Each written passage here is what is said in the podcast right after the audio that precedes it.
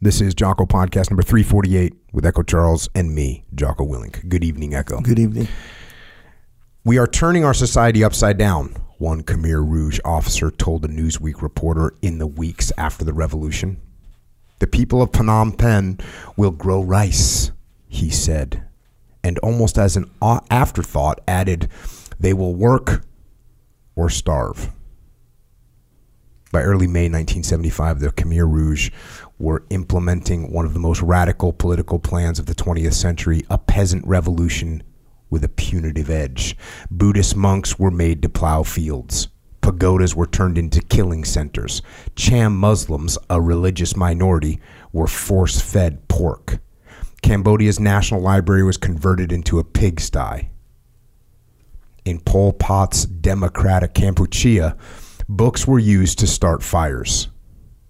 It was more about revenge, recalled one Cambodian. All private property, even money, was abolished in this ultra great leap forward. The early accounts of life under the Khmer Rouge came from Cambodian refugees who escaped to Thailand. At first, they sounded too bizarre to be true, as if George Orwell had written them to satirize life under a dictatorship of the proletariat, a place where parents feared their children and civilians were slaughtered in numbers and for reasons unimagined since Stalin's purges or Hitler's Third Reich. Survivors described a system of slave labor communes where men, women, and children toiled like human water buffalo under the watchful eye of the mysterious and all powerful leadership cabal known only as Angkar. They lived in perpetual fear. The CIA held little hope for America's former allies and educated Cambodians.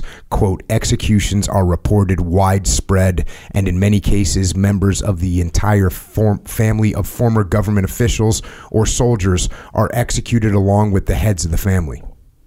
Almost all executions occur in the same manner. Several communist cadres beat the person to death with hoe handles or other blunt instruments. End quote. Not only did the Khmer Rouge eliminate family life, they made sex before marriage a capital offense. Khmer Rouge survivor Youk Chhang remembered watching two young lovers beaten to death in front of his entire commune. In a larger sense, the Khmer Rouge were threatened by all expressions of love between husband and wife, parents and children, friends and colleagues, observes Elizabeth Becker. One Khmer Rouge survivor is still haunted by his mother's final words You have to learn how to live without me. Ieng Thirith, Khmer Rouge Minister of Culture and Social Affairs, stated, quote, only children can purely serve the revolution and eliminate reactionism, since they are young, obedient, loyal, and active. End quote. So, that right there is a little excerpt from a book called Facing Death in Cambodia. It's written by a man named Peter Maguire. And Peter has also written about the Nuremberg trials, about the treatment of Nazi war criminals. But his focus has not always been on war or genocide he actually has a pretty significant dichotomy in his life. Peter Maguire grew up a surfer in Southern California. That led to chasing the mythical endless summer that many surfers pursue. And he funded that chase by drug smuggling. Eventually, he left that life for academia, where he received his doctorate in history Along the way, he became a jiu-jitsu practitioner. He's a historian, an author, a defense contractor, college professor, and he's lived an extremely multifaceted life. And it is a privilege to have Peter Maguire here with us tonight to share some of his experiences and some of his lessons learned. Well, thank you for having me. Yeah, thanks for coming out. Uh, I guess, how did you and I originally connect? Surfers Journal. I interviewed you But how did you, did you just reach out somehow? through uh, Ivan, I think. Through Ivan, man. Yeah. So Ivan Trent is a, is a, is a former SEAL. And the, the reason I knew about Ivan Trent, well, when I got to, on my first deployment, I was on my first deployment. I went to Guam, and I walk in to like the the headquarters area, and there's a picture hanging on the wall of a guy dropping in on a, on a giant wave, big Hawaiian wave, and it's signed. You know, it says you know some cool quote, Ivan Trent, and I'm like, hmm, that's interesting. Well, it's Buzzy Trent's kid, and Buzzy Buzzy Trent is one of the iconic guys that opened up big wave surfing for the world, and his son was a SEAL, and so you did an article about uh, how did you know Ivan?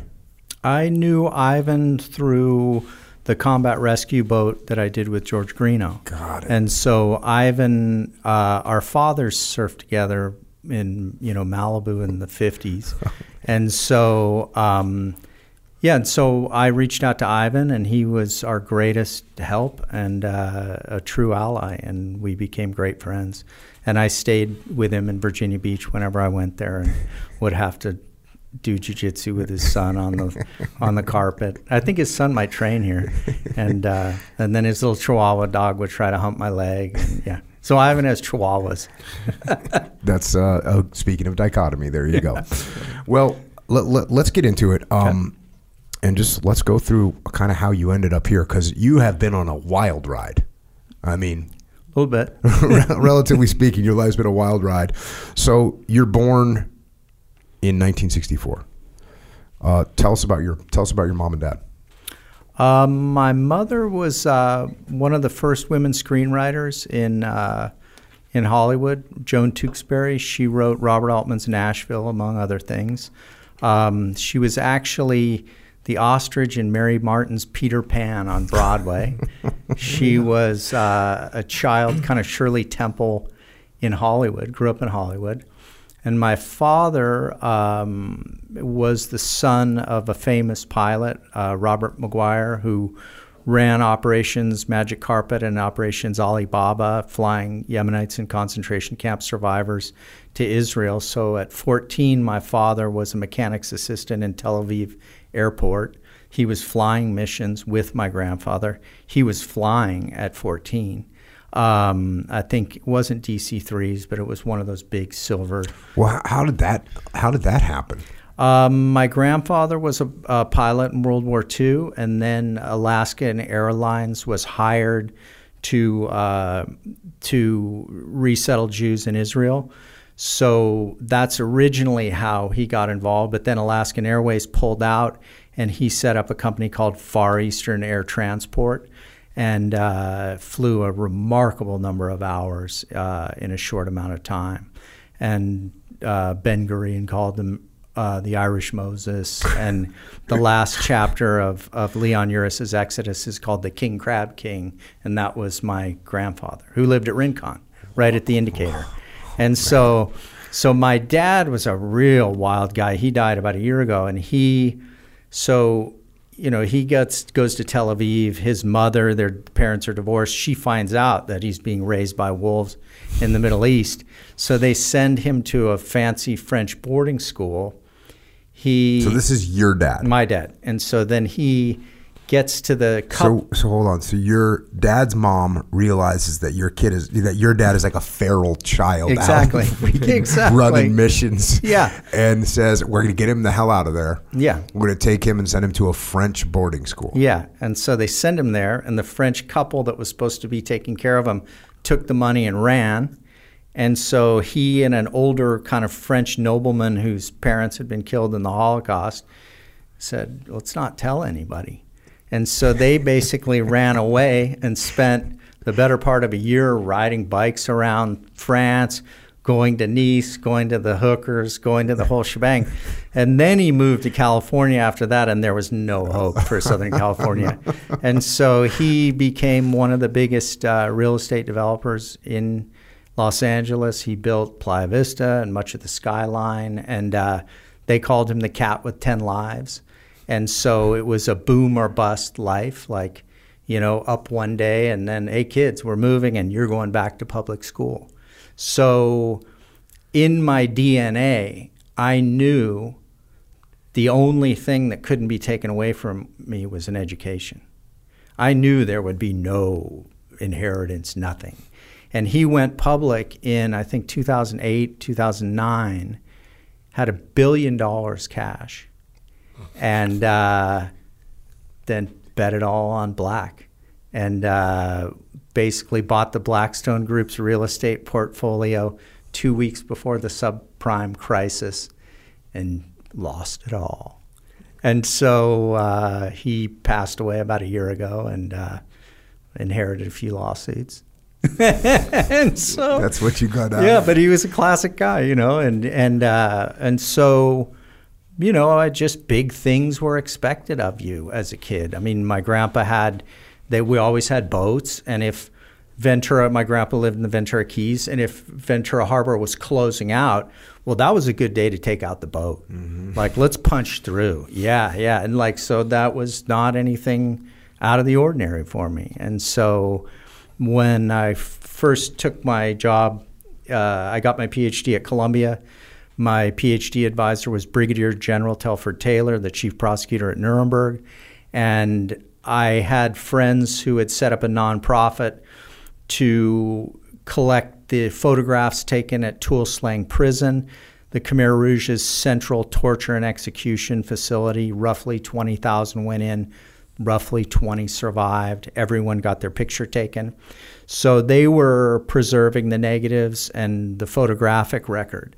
At that time, the Khmer Rouge was still a major force to be reckoned with. So this is what This was 93, 94. So I go there in early 94, and it's very volatile. The UN has this incredibly absurd um, occupation where they treat the uh, you know neutrality as the sacred principle. So it's the it's the UN's model that goes wrong in the 90s.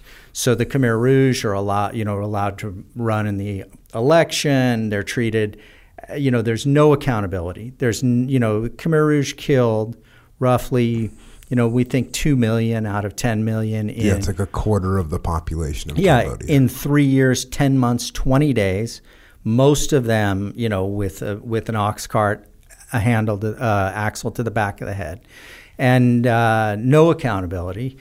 When the Khmer Rouge falls in early '79, um, Thailand, China, Singapore, the U.S. all back them, and so then Pol Pot et al. Uh, become freedom fighters, and so um, so it's just too bizarre. You couldn't make it up, and so there's absolutely no accountability. And I knew from my Nuremberg research is the only thing in that kind of situation, an unresolved conflict, still fighting going on, um, is historical accountability, is preserving the empirical evidence of the crimes.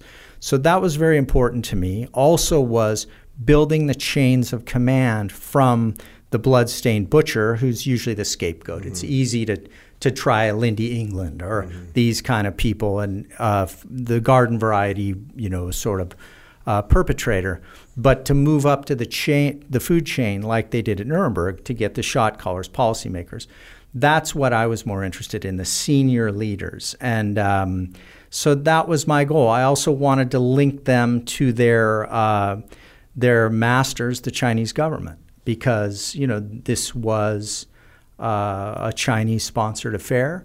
Um, there were Chinese advisors throughout Cambodia during the Khmer Rouge years, and the Chinese have never copped to it. And they still, we didn't support the the bad policies, and you know, and they. I was there when Xing Xiaomain came for the first time, and we went to the press conference, and and one of my friends from the Wall Street Journal said, "What about accountability? What do you say to the Cambodians?" And and he just started screaming at him and went no and stormed off the podium. And I went, "Wow, this is this is a different kind of press uh, conference than I've ever been to." Um, so that was my initial foray was you know with these photographs, finding the survivors. But then I was able to find the perpetrators, and I worked with. Uh, a pretty remarkable guy named Sok Sin, who was, uh, he said, um, uh, I'm remarkable survivor, and he, I, I use the weapon of the mouth. And and I said, how did you survive the Khmer Rouge? She goes, I worked harder than any man, and I sang revolutionary songs louder than any man. Played and the game. yeah, and so Saksin was a rough guy, and uh, he, you know, started as a pedicab driver, and one of the guards at the hotel that was the fancy hotel the press stayed would whip him with a chain because he'd be too aggressive. So the chain that blocked the driveway, he'd whip Saksin with. So every time Saksin got a new car, he would pull it up to that same guard who'd been there for 20 years guarding that gate, honk the horn, and wave at him. And so um, Saksin taught me a lot about Cambodia, probably just driving around with him.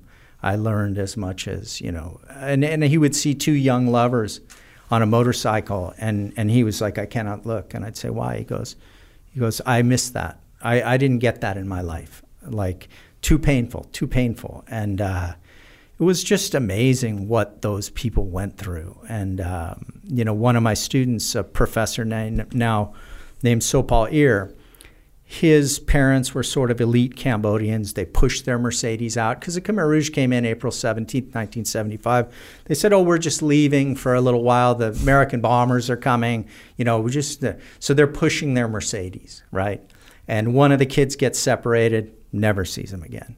And then the father dies. The men always die. The women survive. The Cambodian women kept that society together very similarly how the the Southern women did after the Civil War, and uh, but much more extreme. Anyway, um, they go to one of those horrible rice gulags where you know they're barely given enough calories to survive, and they announce, okay, any Vietnamese we're going to allow out, but you have to take this Vietnamese language exam. you fail that exam, you die. And so she had had Vietnamese maids. So they coached her, got her Vietnamese back up to speed. She passed the exam. So now they go to a refugee camp in Vietnam. She finds a phone book, and I don't know how, starts dialing numbers in Paris, gets a sponsor. Um, the family gets to go to Paris. She works as a seamstress. Then she finds out she has a relative in San Jose or Oakland. They come to the United States. She makes sure that she gets a fake address in the best school district in San Francisco, makes her kids take the bus two hours each way. Every one of those kids today, doctor, PhD, you know, those are the immigrants we want, right? Mm-hmm. Yeah, no, we just uh, we just we just uh, did another podcast and we were talking to um, talking about some Vietnam Vietnamese um, immigrants that came over after the war that had gotten out, and it was the same story for all of them. They'd all worked so hard, Yeah. and all their kids ended up just you know doctors, uh, you know engineers, just the whole nine yards. And because education was so highly valued for them after they were able to get out of Vietnam, and after you know basically everyone that they knew that stayed back was murdered. Oh, yeah. Um, awful, just awful how that how that unfolded. Uh, let, let's rewind a little bit. We kind Sure. of jumped straight into Cambodia, but you took a strange path to get to Cambodia too. Yeah. S- So you're born in 1964. Yeah. That's kind of a cool time to be growing up. And you grew up where in Malibu? Malibu Pacific Palisades, yeah, Santa Monica Canyon. So this is like 19 year. What, what time did you start? How old were you when you started going down to Malibu by yourself and surfing all day? Which I'm sure you must have done all the time. Well, we had a house um, in Carpinteria, and then my grandpa lived at Rincon. So we were going to Santa Barbara pretty much Like on the Rincon little point there. the cinder block wall at the indicator. And that's how I met George Greenough. You know, I was about 10 years old. And so I had a charmed life. I could go surf the Bixby Ranch and drive in and um, the Channel Islands. And I had a very charmed, I was, you know, I was a privileged kid. And, uh, and you know, Malibu, I lived in the colony as a very little kid. Then we moved away, but I still knew all those guys. So then I lifeguarded in Malibu Colony, which was quite a quite an experience. But we were bad. So know. this is now the so this is now what the 70s. When you when did you graduate from high school? Uh, 83. 83. And I was start like you said, going to Malibu with the older guys, smoking weed in the back of the pickup.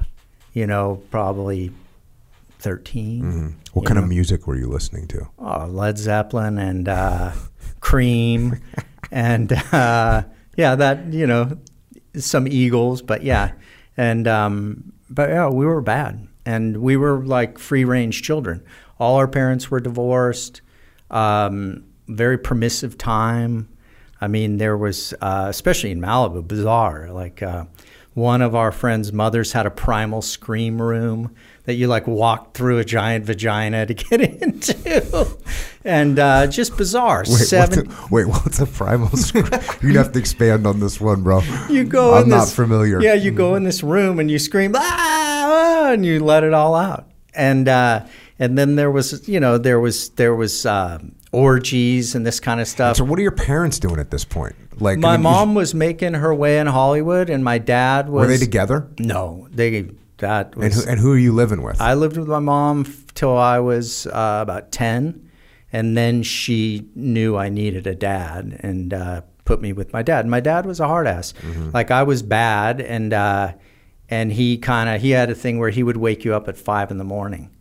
And then he'd say, come downstairs. We need to talk. and, uh, and he was always the throwaway in all the union stuff in L.A because he owned all the buildings. So what he did with labor was how the how the strikes went, everything, and he usually sided with labor. And so he would um, sit you down, and he would just inventory the litany of your sins that you didn't think you thought you were getting away with everything, right? And and it was so startling. And uh, and then he would just hand you, okay, this uh, yeah, this address, you need to be down there tomorrow morning at five and it was the uh, AFL-CIO Local 300. oh, so you're going to get some. Yeah, Union Hall, and uh, so he made me work as a union laborer on the high rises. But little did he know, my my you know this was the punishment job, and it was a graveyard shift, 11 nights to six in the morning. But I worked with all uh, Darryl Strawberry's family. So my marijuana empire expanded exponentially because back then the there was green there was green pot in the winter and brown pot in the summer and you know and Thai, and the inner city LA couldn't get any of it. No one dared, you know, no white boys dared go down there, and so I did. And uh, um, I'd go down. I'd go to Venice because I knew some guys from the Venice gangs through athletics. And then I would go down the Crenshaw area with those guys, and I write about that in my book Thai Stick. And then um, yeah, and then I got I got busted when I was 19. So hold on. So Okay. So it seems like your dad. I mean, you your dad owns all these buildings. What what's what's getting you to you, you you had to have looked at that even as a 15, 16, 17 year old and said, "Hey man, my dad's doing all right. I I can probably figure out some kind of a livelihood by working with my dad." But how do you end up getting in the pop business? Um, I I don't know. I just did. It was easy. It was right in front of me. Uh, the you know the surfers controlled the high end marijuana trade, and so particularly the Thai trade. And so I you know wrote in Thai Stick that the arrival of the Thai marijuana fleet marked the beginning of summer. So the older surfers that I looked up to, and I would see these guys fly into Scorpion Bay. I mean, I first went to Scorpion Bay, I think in '79 and it was guys on the lam. I mean, it was a shady place, and it was hard to get to. And so, you know, 16 years old, crossing the mountains from the from the Sea of Cortez, you know, in my old man's suburban, and um, and you know, these guys would fly in for low tide in Cessnas, and really good surfers. And then they, you know, they they give us some cold beer because we didn't have ice. You know, like ice was the best commodity. And they say, okay, we got to go back to Cabo for happy hour and you know, and they led, led this charmed life. You know, oh, North Shore in the winter, Indonesia, you know, in the summer, Baja in the summer. These so these guys were on the endless. These guys were literally on the endless summer Yeah, and- train, and they were- fueled by, Marijuana, financed by pot. yeah, And Yeah. so so Thai pot. So you said it was green. I forget what you said. I'm not familiar with Pot because I, I spent my whole life. Well, I was in the military for Yeah. 20 years. I grew up as like a straight edge hardcore kid. So Yeah. I don't know enough about pot. Well, now pot, Educate me. Yeah, well, well, I call I call it Frankenweed now. Like it's gone way beyond. We had the what we called purple seedless, which was the Northern California pot. Isn't that supposed to be good? Like Oh yeah, California. Okay. Yeah, it was the best. Now, but it's this weird GMO pot that that's the Frankenweed. I don't like that stuff, and I don't think it's. I don't think you should be smoking it all the time. Um, so pot has has left me, uh, you know, way behind. But anyway. So that would pretty much run out. That's so it was a real Adam Smith supply and demand thing. Got it. So there was not unlimited amounts of good green pot all year round. So what's the brown pot? Uh, There would be uh, would be Mexican, Colombian, inferior pot with seeds and this and that. But then the Thais were master growers and the famous Thai stick, right? And so you had pot in the early '70s worth two thousand dollars a pound. And so one sailboat full you're a millionaire, you know? And so that's why so many surfers got involved in it because what do surfers need? They need freedom and they need time. So one sailboat full, you're a millionaire, and this is in the '70s. So that million, you're good for life, pretty much. Exactly. And then, you know, then you go, oh, I'll do another. Well, I'll do a bigger boat. Oh, you know, and then all of a sudden you're dealing with Thai gangsters, you know, bringing it across the border in Pemex gas trucks, paying million dollar bribes. I mean, like, you know, remarkable tradecraft actually. And and that's where I learned a lot of tradecraft. you, you you have this quote. So you wrote a book called Thai Stick. I'm going to pull a quote from it right now. Um, it says, uh, "One afternoon, a long-haired, well-traveled surfer came into the surf shop, and after exchanging warm greetings and elaborate handshakes with the shopkeeper, he threw a big plastic bag filled with greenish-brown plant matter onto the counter and said." Thai sticks, bro. that same summer, my friend found his older neighbor's stash of Thai sticks and stole one. So it was just like this seemed like the thing. You also had another good quote in there. The quest for utopia turned into self indulgence and narcissism. The beach was an escape, a constant and stable refuge during a time of uncertainty. This is like the 70s. Yeah, absolutely. And yeah, as I said, almost all of my peers' parents were divorced.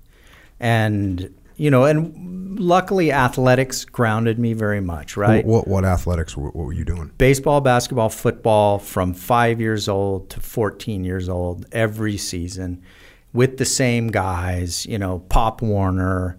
And, you know, we were the Palisades Dolphins, light blue uniforms with dolphins on our helmets, about 40 blonde haired white boys.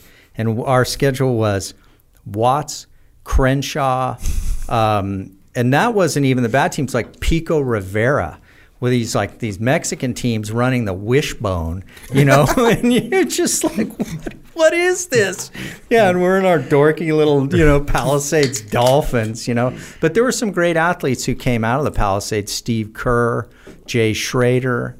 So it was interesting because back then LA was not segregated.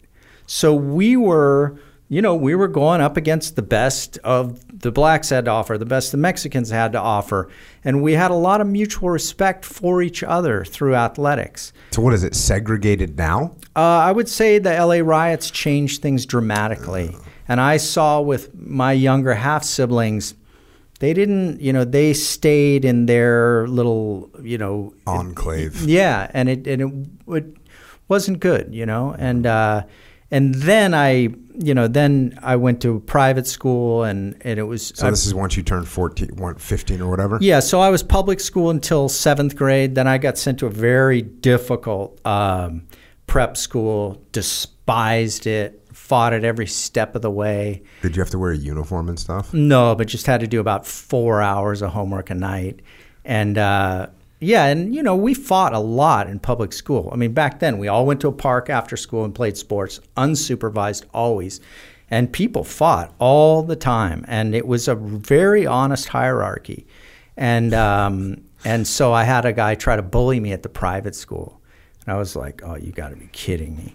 And so I waited for cross country running day so we could get the furthest possible away from the coaches and then tripped him at, from behind and then just just he and he and I let him bully me like I I you know I you know from fighting a lot of it's acting. And so i got him like uh, like salivating and uh, and then you know I, I probably hit him 15 times in the face Dang. unanswered. He didn't even put his hands up. beatdown. and then That's a- that's no no but then he had then he had like weird knots all over his head from that day forward. And i won't tell you his last name but it begins with an l and his name it, he became lumpy l after that day. And then nobody bothered me at private school anymore. And then i wasn't invited back because i'd been on academic probation and was starting to turn pretty bad by about 10th grade. And um, and then I went to a very very fancy uh, movie star kid, very permissive, uh, very liberal school in, in Santa Monica, and uh, and that's where I really went bad because uh, I had some I had an old buddy from sports whose family were all big Crips, and so he was there as the basketball ringer. So they had this ringer basketball team, and so we were involved in all kinds of you know selling weed, charging people to park at their own high school. Um, it wasn't pretty, and uh, I wasn't nice. And what's your what's your dad doing during this? He's just working his ass off all the Working his ass off, kind of has a new family, new wife, uh, and you know I would. They're just like they would say, "Oh, how's Peter doing?" And my dad say, "Well, there's still sand in the house, so he's alive." and and that was about it. And so then, yeah, I, and I was the only one who didn't go to college. I moved to Australia at 18 to surf, and uh, and had an incredible time. You, you say this in, in, in the book Thai Sticks. Our extreme confidence in the ocean often translated to dangerous sense of freedom and arrogance on land. At 14, I was busted by customs at Tijuana border trying to smuggle fireworks. At 16, I was sneaking onto private government property to surf waves guarded by barbed wire fences, no trespassing signs, and men with guns. At 19, I moved to Australia and never looked back. There was very little we were not willing to do if it enabled us to, to surf perfect, uncrowded waves. Whether it was bringing a few cases of Canadian whiskey through the through the surf during Prohibition, poaching some illegal Mexican lobsters for mobsters in Vegas, working on the gambling boats anchored in international waters off Santa Monica Pier, or offloading or offloading a load of Thai marijuana, California watermen had always been part of the black market. Fast money, fast money bought time and freedom. That's like a history of what surfers have been Yeah. doing for the past since since the prohibition. Crying out loud. Um, you say by 16, marijuana was my daily bread, without which no surfing session was complete. Although there was a Western Surfing Association, a National Scholastic Surfing Association, a Christian Surfing Association, and probably even a Republican surfing organization, my peers and I were members of the Marijuana Surfing Association.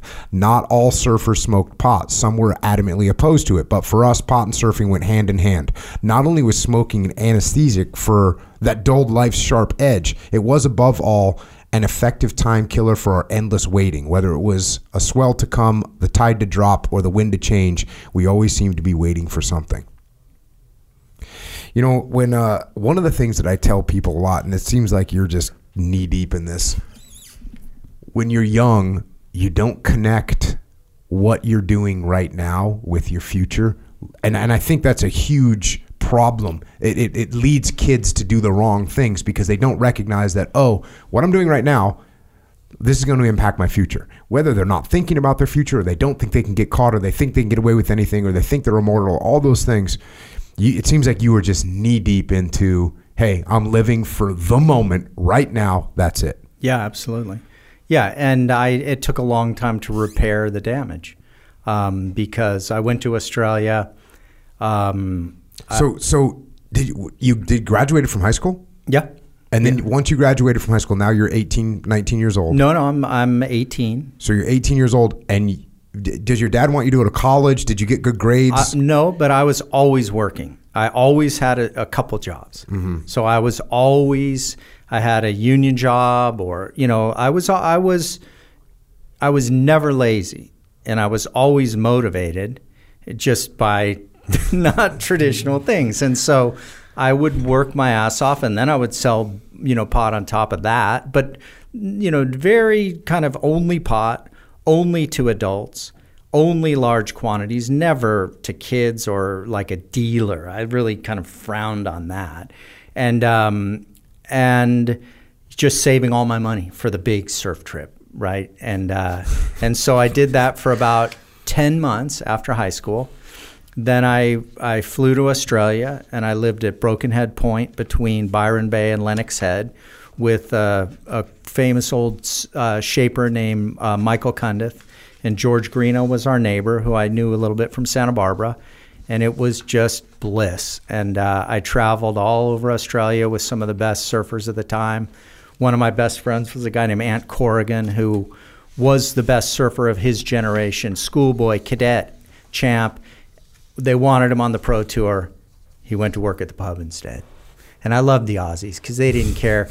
If you're a dick, you're a dick, and they're going to call you out on it and you know the pubs and the f- drinking and fighting and fighting and fighting and uh, you know it was a wild time the Aussies and uh, and I had a ball and then I went to uh, I went to Micronesia I surfed Micronesia New Caledonia Fiji before Tavarua then French Polynesia and then I had um, I had a, a Tahitian girlfriend and I thought I had died and gone to heaven.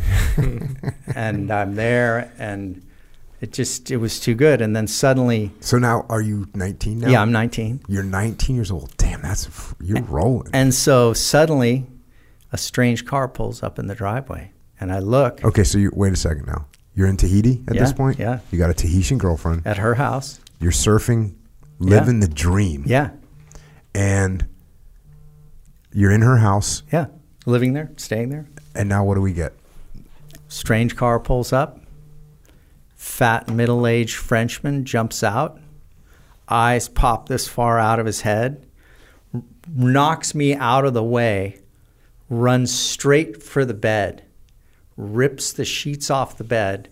Starts smelling the bed like a dog.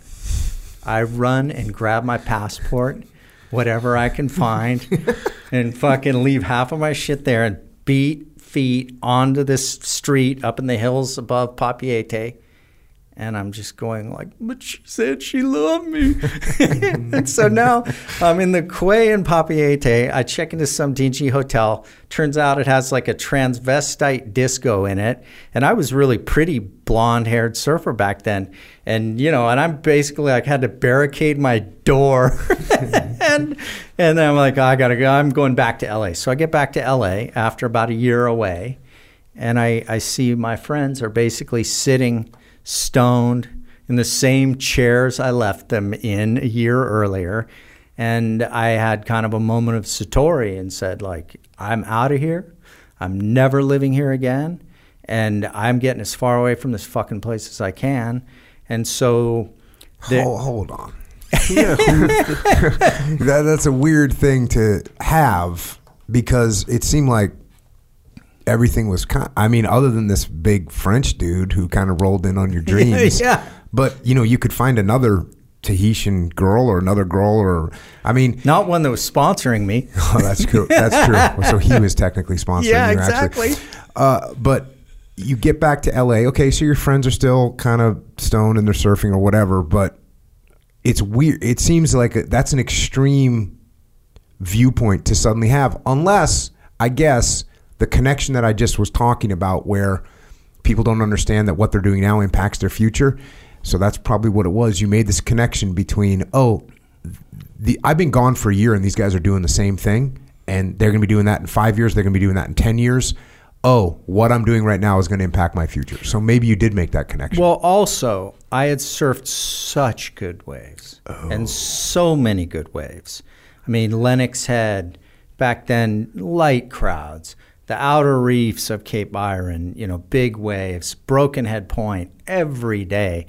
So that I got back, I was like, okay, I'm going backwards now. Like, I've done all this. And so I found this college of small, another extreme liberal, liberal arts school, Bard College. And at that time, I think there were about 750 students. And they basically took your pulse and saw that your check cleared and you could get in. and so they had an immediate decision plan. So I flew back. I'd been in LA maybe four or five days. I found out about it. I flew to New York. I got in. Was it just timing wise? It happened to be in the fall or whatever, or whenever yeah, they I got were back accepting in yeah, people. August. Yeah, they had a they had a rolling admittance thing, oh, and it was basically a, almost an art school, and in a remarkable place. And it was up in the woods of New York State, and uh, I got really into hunting and fishing, and so I just uh, I fished. I had a trout stream on my college campus, and I fished and hunted every single day and I had seven weeks off for Christmas. So I'd go to the North Shore every Christmas, and then I'd go to Scorpion Bay every summer. So I'd work in the unions, make money, and then go to Scorpion Bay. So I still got to surf a lot, but I became a pretty serious student. And it was not easy because I was damaged goods because I hadn't done shit in high school. So I was, like you said, making up for these errors. And I was there with these, you know, really privileged kids from the East Coast. And, like, for example, I had never, ever contemplated doing, you know, heroin or anything like that. The first time I even heard about it was on the East Coast with the most privileged children of America. And, and it was horrifying to me. Mm-hmm. And so I became a very, very serious student. And, uh, and had some incredible professors and uh, wrote a really first rate thesis on my great grandfather's time at Nuremberg. It, it, before we get there, Yeah. it seems like you had a moment of clarity also when it came to uh, the marijuana business. Yes. So you, in the in the book Thai Sticks, you say the you get pulled over, and you say the officer took one look at my bloodshot eyes, caught a whiff of the car's interior, and asked, "Son, are you transporting narcotics across state lines?" In that moment, under the dark desert sky, I told myself if I got out of this jam, I would never put myself in this position again. Although I continued to smoke pot, I never trafficked again. So how how'd you get that? How'd you get through that?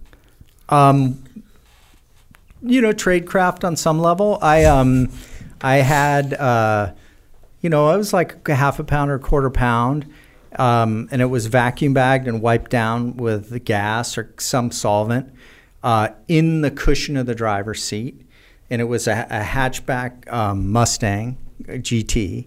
And I'd been driving straight from LA and was all the way at the border of Texas and uh, and New Mexico. And uh, I had two joints for the drive. And this was just for my personal consumption in college because there was no good pot on the East Coast. And so, um, so I'm smoking my second joint and I drop it on the ground. I turn on the interior light. I pass a cop going about 85. I don't even see him. And I see, you know, he lights so far back. I say, oh, that can't be for me and then I'm hit with a spotlight, and he's on the on the PA going, "Keep your hands on the steering wheel and pull over to the side of the road." So I, I'm rolling down both windows. The Cheech and Chong shows going on, and I take a really long time to stop. And so, and he walks up. Yeah, no, he said, "Son," yeah, he said, "There's a fruity herbal aroma in the car and a brown stain on your lip." And, and I just said, no, sir. That's all I would say. No, sir. Okay, I'm going to have to ask you to step out of the car. Um, uh, yeah, do I have consent to search? So I gave him the keys, hoping he would open it without, and he was too smart. Mm-hmm. So he said, he made me give him consent. And then he started pulling my bags out, and one had a bunch of blocks of white surfboard wax and up against the car, and he was sure it was like Coke or something. So then he kind of, and then, um, he's going through all my bags and then i have these bundles of slides in brown paper with duct tape wrapped around him up against the car and so he gets two big buildups two strikes and now we're like 20 minutes into it and he's an american indian and uh, and and then finally he's he's you know my my seats are still folded down. He hasn't folded the seats up. I have surfboards. I have all kinds of conversation art. so he's asking me about this and we he's kind of realized okay this guy's not that bad. And then and then he says son we're going to strike a little deal. I'm going oh boy. And he goes you're going to keep it under 55 while you're in new mexico and we're going to call it even and that was the hardest part because I was going to jump in his arms and say, I'll never do it again. I'm sorry, officer. And, and I really never did it again. And, uh, and that was that. because I, you know, I had I had made it over the Rubicon, you know, and I had turned my life around, but I almost fucked it up out of just you know arrogance and stupidity, you know. You track on any of the friends that you had back from that era? Absolutely, I'm still friends with all of them, for better or worse. Yeah, all of them. Saw them, surfed with them in Malibu yesterday, and you know, the, some of them have been you know, real heavy lifters when it comes to drugs. You know, like uh, they should take them to the Mayo Clinic and test them because from crack to fentanyl to, and lost a lot of friends to fentanyl, lost a lot of friends to opiates in the last few years. So fentanyl, fentanyl is a fake or, or a, a man-made opioid. Is that what it is? Oh yeah, yeah. And it's what a thousand times stronger than or something. Absolutely. Do you know the actual number? How much stronger no, it is it than depends heroin? on the ratio, but it's it's it's orders of magnitude, and you know, and it and it's in my opinion asymmetrical warfare against the United States by China, and so the Chinese ship the chemicals to the Mexican cartels. They make them, thanks to our porous border. It comes across. I mean, we had Where where do you get the the like? Wh- wh- where's this theory come from that the Chinese are sending the chemicals to Mexico? Uh, it's it's fairly well known because they would get American medical journals that had uh, drug recipes that were too addictive that weren't ever approved, and and whether it's I don't see it as as like Doctor Evil, you know, with his pinky in his mouth coming up, but look at the impact that it's had on America. In last year, more Americans died than 108,000 Americans died of ODs.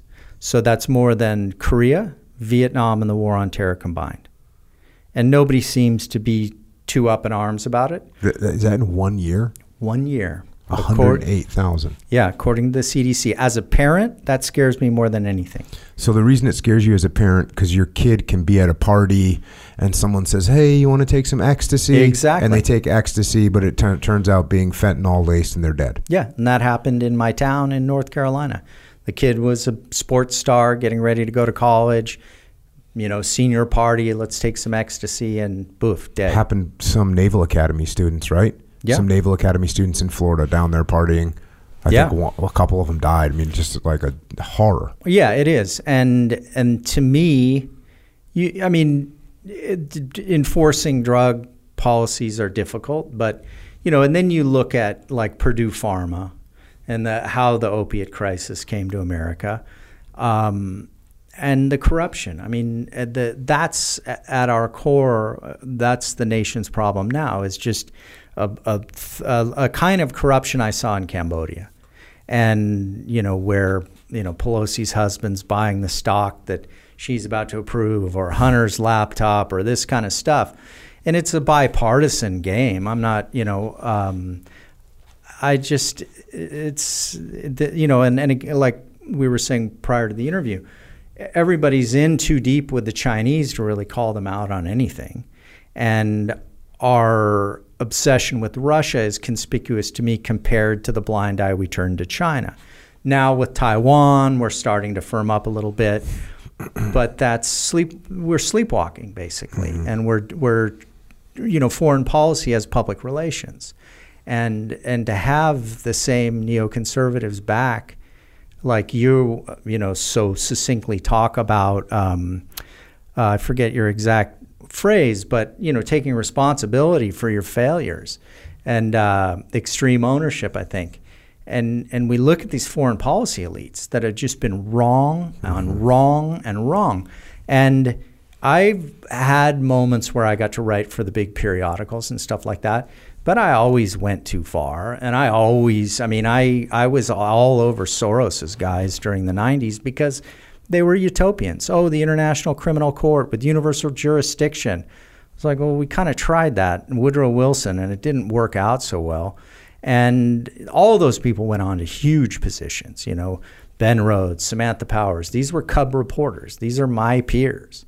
And you know, you played ball, you got tapped, you got pushed to the head of the class. And so I was in the in the odd position where I was critical of the war on terror from a policy perspective and thought it could have, you know, particularly when it went to Iraq, because I had friends at the Army War College that I would call and say, w- w- really impressive guy, uh, Lieutenant Colonel Conrad Crane, who was Petraeus's brain, really, and he was the author of the counterinsurgency manual. And um, you know, and he said, yeah, Tom Warrick from the State Department, who I had argued with about war crime stuff. Um, he said he wrote the whole occupation plan. They had it like eight volumes, and Rumsfeld said, Warrick, State Department, chuck it. And so people on the inside were nervous and, and kind of going like, wow, we don't really know where this is going, but it's going. And and you know, like you know, worse than a an error is a blunder. And it's kind of blundering and Well, y- you know. yeah, I, I would say w- worse than an error is to not assess your situation and say, "Oh yeah, you know what? I I was wrong about this, and Yeah. here's the adjustments we need to make now." Yeah. And it took so long to for any kind of that type of recognition that it was ridiculous. And then Libya and then. Syria and keep rolling, Yeah. you know, and now It'll work this time. And by the way, you know, you, you can go all the way back to Vietnam. Sure. And you can look at the exact. It's just the exact same thing. It's the exact same thing in Vietnam. Everything that was going on. It's like, oh, the generals only listen to the the politicians only listen to the generals, and the generals only listen to themselves. Yeah. And no, no one's actually talking to the troops on the ground that know what's happening and could actually devise a way to move forward in a positive way. Doesn't happen. It's No. freaking ridiculous. Um. All right, so going back to going back to it's a little tangential discussion. It's all good. Uh, going back to you, so you end up in college. You go into this Bard uh, Bard College, and you're you're having a good time. You you enjoy it, yeah. And you. So talk to me about your your master's thesis. Well, Or was it your no? It's just doctoral thesis? undergraduate. Okay. and uh, and I won a bunch of awards.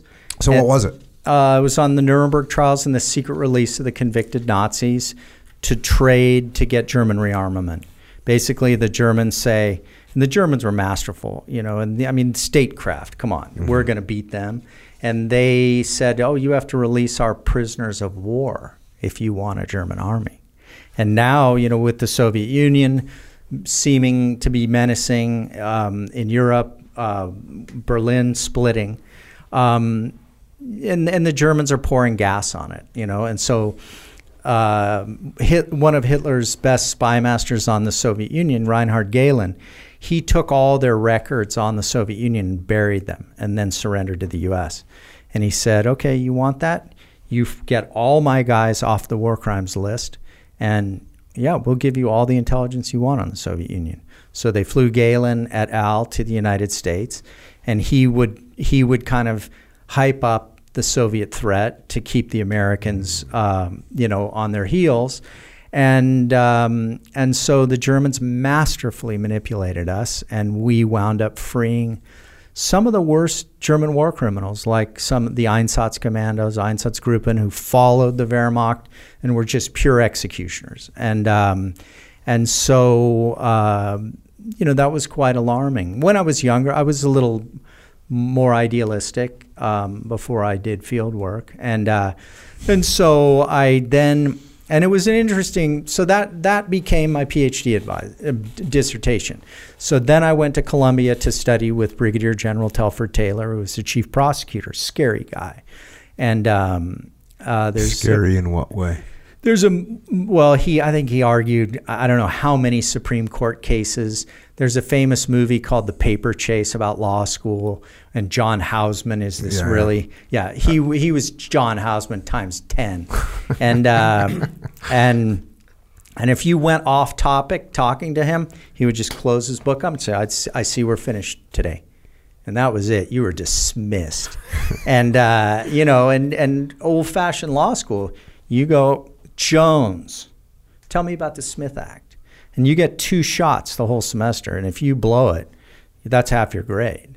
And so, So and- wait, so this is Columbia Law School? well, I, t- I got my PhD in history, but I also took classes in the law school and the School of International Affairs, and had some incredible professors. And um, and it was horrible. I hated every minute of it. I'm so glad I did it now, but it was uh, you know, like being locked in a box car for four years or something. I mean, What was your vision at that time for your life? Like, what did you see yourself doing? Did you want to go into journalism? Did you want to be a professor? What did you want to do? I thought I was going to go to law school. And then I, I got my master's in history. I wrote another thesis, another went another step further on Nuremberg. Um, and then I got into Columbia Law School, journalism school, and history. And they, they at that point, you're kind of a professional athlete. So you get no tuition, you get money, and all that in the history. And then I kind of pitted them all against each other, and I got the best deal from history. Um, and I was still not totally committed to academia. I just, you know, was getting a free PhD, and I, I really enjoyed it, and I was going to write a book. And so I think it was journalism more moving in that direction. But but I, I was always kind of more active person. I didn't want to just sit on the sidelines. And then the opportunity came as I finished to go to Cambodia, and it was what I wanted to do. You know. So, so how'd that opportunity spring up? Um, as I said, these two guys I grew up with in in in California were uh, photographers for Agence France-Presse. They stumbled across the cache of negatives at Tuol Sleng Prison, and um, they set up a secret dark room and were printing them and and really preserving the original negatives, the evidence of of war crimes. And that I I knew that's the key.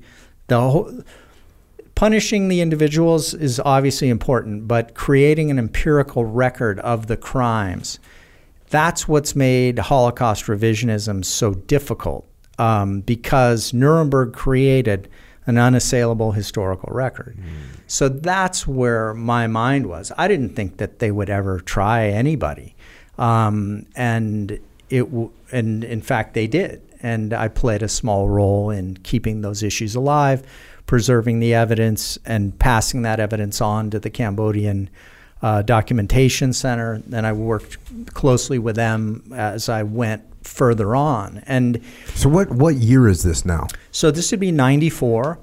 Um, is my first trip, and then when did you? Go, side note: When yeah. did you start training jujitsu? I was training in Jeet Kune Do first with a guy named John Perretti in New York City, who was a former pro kickboxer um, and a real badass who fought on Indian reservations and was fighting uh, like MMA matches in the tunnels beneath Chinatown. And before the era of closed circuit TV, he had um, those Asics Tiger shoes, and he would sew steel toes in them, and uh, and and you know, and we'd get in all kinds of fights in New York City uh, and beat up bad people, and he encouraged us to do that. And uh, and and and John Danaher was uh, kind of around a, a, bit at that time, and so I was, you know, I was training with Perretti a lot of kickboxing, and he was a real. A very brilliant guy, an odd guy, very sadistic in his training. Everything was live, full contact, and he would bring in incredible fighters that he knew. He brought in a sumo wrestler, um, Igor Zinoviev, who fought, beat Mario Sperry. We met him when he had just come and he was fighting underground fights. Um, a Russian fencer who was the fastest human I've ever seen, only in one direction. Mm-hmm. And, uh, you know, small arms stuff and all kinds of different things. Um, and, and we were all kind of scared of wrestlers and uh, and Perretti talked about fighting this Russian wrestler who almost broke his neck and killed him in the first round of their challenge match. And then he knocked him out so unconscious that he thought he killed him in the second round. But that left a big mark. So, mm-hmm. so he never, he encouraged us to finish our fights on the hardwood floor. And, uh, and so we had no mats. And, um, and and it, not many people lasted that long in that school. And uh, and then I heard about the Garcia brothers, the Mexican guys, the Garcia oh. brothers, and uh, and that was uh, that was the Gracies. Uh-huh. And so then I had a friend uh, who was a college wrestler, and he said, "Oh yeah, I'm training with with Rickson Gracie in, in on Pico." And uh, so, so you I, came back out to California. I come every summer. So when you spent your summer in California. Yeah. You got to. That's the first time you went down to Pico. Yeah, I went first time. Uh, I think '92. I got a private, and then Rickson said, "Come back. You know, come back and really train." And so then the next summer, I trained. Uh, you know, three days a week in the men's. Uh, open men's daytime class and my friend used to say it was it was lunchtime on the prison yard. And it was you know we had um So Eric this is 94, 95, uh no 93 93. so this was Erik Paulson. Yeah. um John Lewis was in there as a white belt um and and as I said in the book like they were minor compared to like guys like you. Then there was like prison extraction unit guards that were so big and the the gnarliest guy was a um, offshore oil rig like pipe joiner guy. He was like 300 pounds and he would just grab a wrist and like peel. They just take things. And uh, yeah paul vunak was in there uh, and then just all the Carioca Brazilian Rio guys coming here and coming there and and and I surfed well and they knew me from surfing so they liked that and I was a good stand-up fighter. So and we had to do a lot of stand-up back then and Luis Limao would put on these ri- these ridiculous leather boxing gloves and and I do my Bruce Lee stuff and they all like Rickson's kids thought it was the best you know and uh, and um, and it was a great time you know and uh, and Rickson and I became good friends um, and not that deep, but then we both kind of had a pivotal moment in both of our lives, and it was when I was going to start in Cambodia and he was going to fight in Japan. And we would run into each other at sunrise at Malibu and just, there's Rickson. Hey, Rickson. And we talk, you know, for an hour. And, and uh, I don't think I've had any superficial conversations with Rickson in 30 years and it, it's always straight to the guts of it. And then I started, you know, going to Cambodia, and uh, a lot of times I would come straight back from a gnarly trip right to his house, always unannounced, in the same clothes I'd been wearing, smelling like wood smoke, and kind of spun out on Valiums and beers, and because you can't sleep after you get that wound up, right? And uh, and he'd take one look at me and he'd go, take off your boots. And uh, he said, Let, let's play around a little bit. And he wouldn't even let me start my show and tell. And then I'd have like a two hour private in, in like street clothes. And then he'd say, okay, like, what the fuck happened to you on this one? And so, and then I would tell him these like these martial arts scenarios, like fighting on motorcycles. I got attacked on motorcycles once, and uh, and like had a full 30, 40 mile an hour fight on motorcycles with three guys trying to pull me off, and we made them crash, and then. Um, a lot of mob stuff, and as I was saying earlier, This is all in Cambodia. yeah, in Cambodia.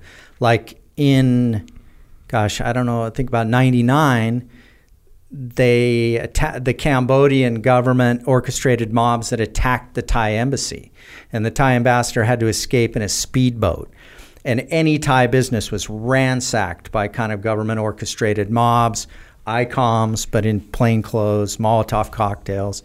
Um, and and as I was saying earlier, I really began to see the mob as this like organic organism that you know feeds on the sound of broken glass and the smell of, of fire and and they were all on motorcycles and they would the the military police would come and disperse them and then you'd hear the beep beep beep and they'd all honk their horns and they'd reform up and it went on all night and you'd hear the beep beep beep and then and this was my wife's first trip to Cambodia.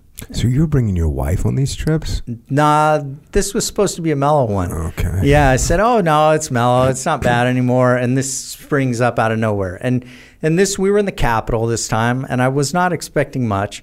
And um, she goes, "Oh look, fireworks." I go, "Those are tracers," and uh, and so and it was a remarkable thing. Um, you know that really stuck with me of of and I, I think as a society we're moving towards this point of of you know this mob gets kind of the military police herd them down this narrow street and so they're they're like five abreast, all on those little motorcycles, two or three guys on the motorcycle, and they're kind of street punks, right?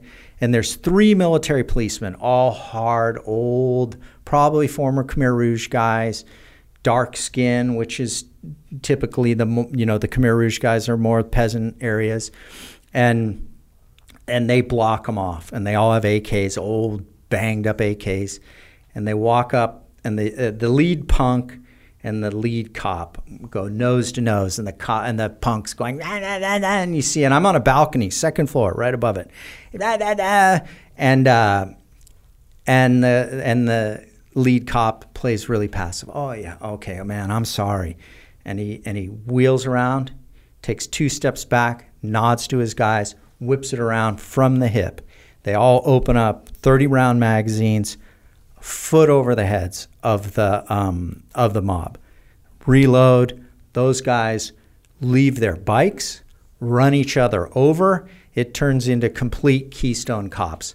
They turn into the biggest bunch of cowards you've ever seen in your life.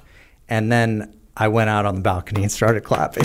and you know, but um, yeah, and I just I think uh, yeah, it was had a profound impact on you know on the mob and the cowardice of the mob when someone has the courage to stand up to the mob. What was the initial thread that you caught onto for going to Cambodia? Uh, was in my mind this was the worst unaccounted for atrocity since World War II. This was the event that, that destroyed the never again promise, that made the whole never again, we're not going to be bystanders to genocide mythical. And, and I said, how and why did this happen? And that's what made me go. That's why I wanted to start there. Then Bosnia happened. Yeah. And then I'm in the Foreign Correspondents Club watching Rwanda. And Rwanda is just on a magnitude that, you know, is like Cambodia. And so these things are flaring up all around us. The UN's sending forces doing the same bullshit neutrality thing. You had the French Foreign Legion in Cambodia. Generals Loridon and Ridoux said, Unleash us. War is our business. We'll go fight these guys. And they wouldn't take them off the leash. And both, both generals resigned. Um, you had the Aussie SAS. You had real serious guys, but they'd send the Bulgarians.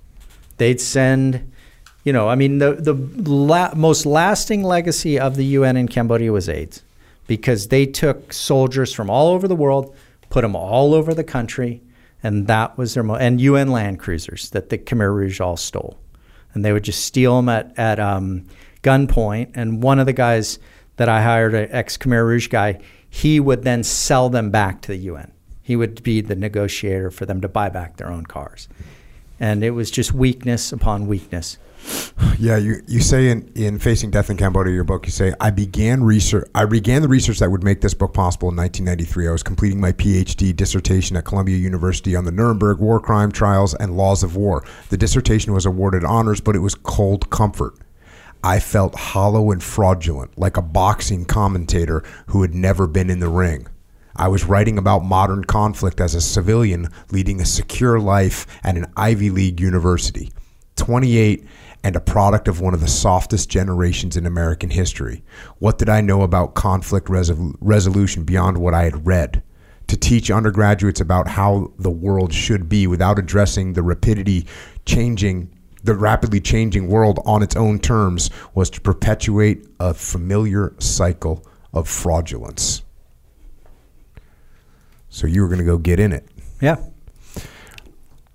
then how, so so as Cambo the first time you went to Cambodia, like how much intel did you gather the first time you went there? Um, I saw that it was that the UN had done nothing about accountability. I saw that the the evidence of war crimes and genocide and all that was in the wind. That you know, I mean, we're finding stuff, you know, from third parties. I got a bunch of material in East Germany because the East Germans came in with the Vietnamese military. So there was no kind of, it was catch as catch can. So my main imperative initially was to preserve the historical evidence. And I was a historian with a background in war crimes. And so, you know, when I went to Telford Taylor and said, hey, "Do you think I should do this?" He looked at me like, "Were you, you know, are you stupid? What did you study all this stuff for?" And my grandfather, when I went, the pilot, when I went to tell him, "Hey, I'm going to go to Cambodia," you know, he said, "Yeah, great. Don't be careful. Careful kills." And so nobody in my family thought it was the least bit strange, you know. so that you know my dad's half sister, Marty Hoey, w- would have been the first woman to climb Everest, I think in 82. And her waist belt undid, and she fell 5,000 vertical feet, and they never found her body. And she was probably the greatest female mountain climber of all time. My uncle sailed like a 29 foot boat from Ventura Harbor to the Marquesas and spent like six years sailing around the world. So we get it honest, you know? And so I don't know, you know, it's just as normal. Now, at some point, um, you know, when, when you're working the Cambodia case, you you you start pulling the thread on James Clark, Lance McNamara, Mike Deeds, and Chris DeLance. Yeah. And that's tell us about those guys. Well, I had friends from the marijuana trade who said, "Hey, these guys we knew vanished in Cambodia." And we never we don't know what happened. See if you can find any records see if you can find anything about them. And um, and i found one of their pictures in the prison white guy you know surfer. And uh, and that was you know that was something i could identify with. Had i been 10 years older it could have been me. I would have probably done that at that time. So that and then i met the families you know, and and that I think, and that's the thing also that leads us into the Mayaguez. I don't want to get too far ahead of myself, but nothing is more damaging and traumatizing to a family than having a family member disappear and not knowing how, what, when, um, and not being able to tie that up and to see the the trauma that the family goes through um, as a result, alcoholism, suicide, all those kind of things, you know, really followed a lot of the Westerners who were captured by the Khmer Rouge. Um, How were these guys rolled up initially? Sailboat just got too close, and uh, those disputed islands off of Cambodia, the Vietnamese and Cambodians were always fighting over. So they had Pete, they had fa- American fast boats, they had armed fishing boats. So they were patrolling that stretch of water and uh, and and very vigilant about it. And so um, yeah, so that that was it. And they just you know got got their boats, took them in, took them to Tuol Sleng prison, interrogated and tortured them for you know, gosh, the the last two who died, you know, it was days before the Vietnamese uh, liberated Cambodia. So you know, but they were three months or something, you know, just horrible tortures and and rewriting their confessions over and over and over and long 30 40 50 page confessions um, and you know and and that's the thing and that's you know you see that at, at, at a certain point with torture mm-hmm. it doesn't work so what, what it's crazy that the that the Khmer Rouge decided to photograph everyone before they t- tortured and killed them yeah. Did you ever? I mean, what what compelled them to do that? They were so paranoid that they had to prove to the leadership that they were carrying out their orders. And the remarkable thing about that prison is there were roughly like 1,200 guards and staff members. Something like 500 of them wound up as prisoners. One guy screamed, had a bad dream in the night, and screamed, You're CIA. One guy broke uh, an axe handle. You're KGB. I mean, you know, this is Stone Age communism, and basically. Um, they're all spying on each other. They're all snitching on each other. They would have these meetings. And, and one guy I interviewed uh, who was one of the head executioners named Him Huy. And I was prepared to meet evil incarnate. And he was rumored to have killed thousands with the with the ox cart axle to the back of the neck. And so I said, um, you know, I'm interviewing him, and uh, a couple of Marlboro Reds and Tiger beers always kind of loosen him up a little bit. And he said, um, you know, I said, how did you how did you get it to Tuol Sleng prison? He said, well, I they showed up in my village, you know, and you were drafted at gunpoint, and I ran away, and then I they came back to my village. I ran away again, and the second time they sent me to the front. In my first battle, I was shot in the head and they said, "Oh, you're going to die, so over the top. You lead the charge." He gets shot a bunch more times. He recovers from that, um, and then during the invasion of Phnom Penh, he gets a grenade dropped on him. And I say, "Wow, you know, were you afraid you were going to die?" He goes, "No, I was afraid that I was going to get captured and they were going to eat my liver in front of me." So he crawls under a house, survives that, and they say, "Oh, Comrade Huy." You're such a valiant warrior. We have a special job for you. And they send him to Tuol Sleng. So he starts out as a low level guard. Then his boss is accused. He becomes a prisoner. He moves up the food chain. And, and so his superiors keep getting killed. So suddenly he's one of the head guards. He's driving the truck to the killing fields at Choeung Ek. And, uh, you know, and I said something to the effect of like, do you feel bad about it or some stupid question like that.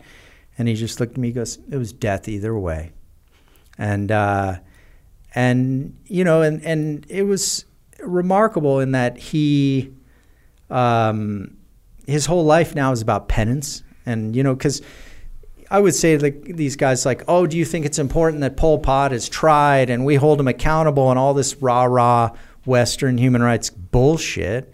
And they would say, "No, not really at all. I think they should dig a big hole and bury all of it."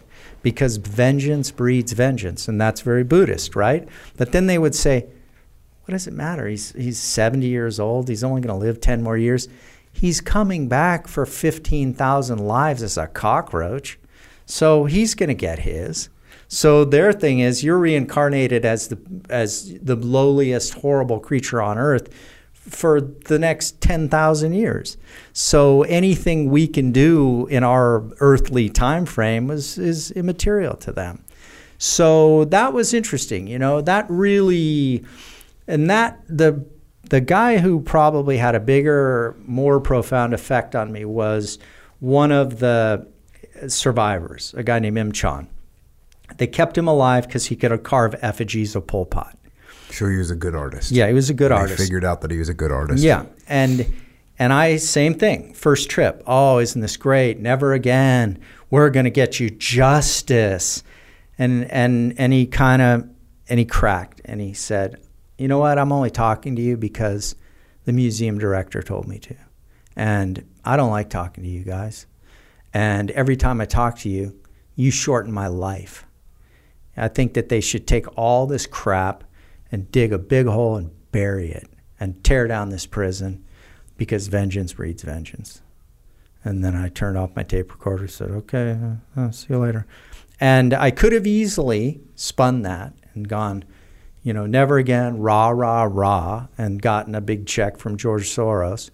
Um, but I really, it put me on my heels. And I thought, what cold comfort that we're uh, we're going to come in like the white knights after the genocide and hold a couple old guys up accountable. And at this time, you've got Rwanda going on, you've got Bosnia going on.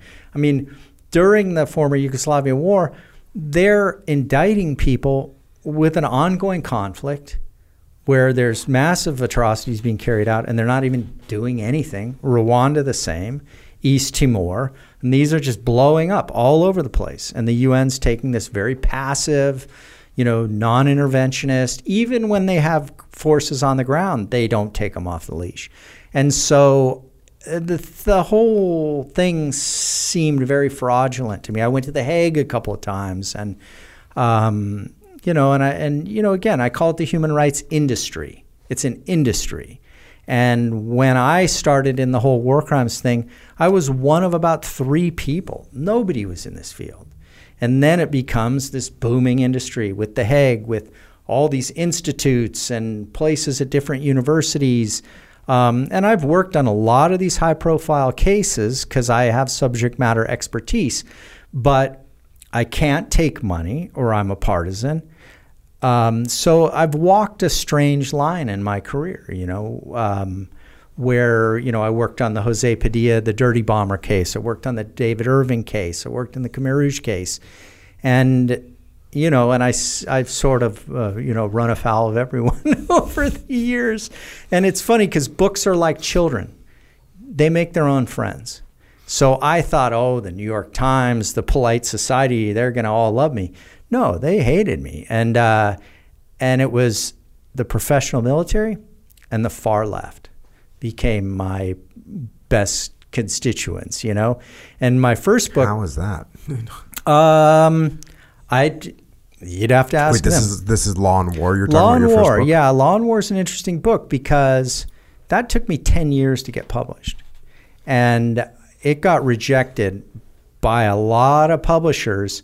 And I would get they take your book, they send it out to the experts in the field, and I would always get one really good review and then one really bad review because basically I said Nuremberg trials, if anything, drew the Germans together in their defense of the Third Reich.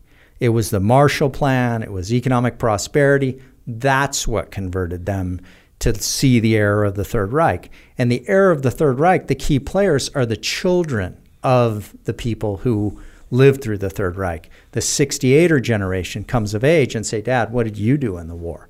So that was. Would you say the 68er gener- Yeah, generation? the 68ers is, you know, like 68 was a big year of of strife in the United States. Oh, and so for- people that were born in 19. yeah, like the kind of lefties of Right. yeah, and so that generation, that's when that society began to reckon with its past. It was not in the 50s. So that was a very unwelcome message.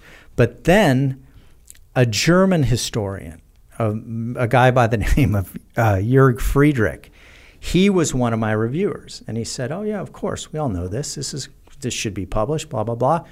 And then my second guy sent me the most scathing criticism of anything I've ever written, and and I I and Friedrich called me, huh, Maguire, oh great job, blah blah. I said it's done. I'm they I didn't get the contract. He said what? And he sent he said send me the guy's review. So then he went through the guy's review and ripped it apart and got me hired by Spiegel TV in Germany. So then he introduced me to Adenauer's war crimes advisors, the German defense attorneys, uh, Flottenrichter Otto Kranzbühler, who was Dönitz and Krupp's defense attorney. And this guy was Adenauer's uh, special, you know, advisor on the war crime stuff.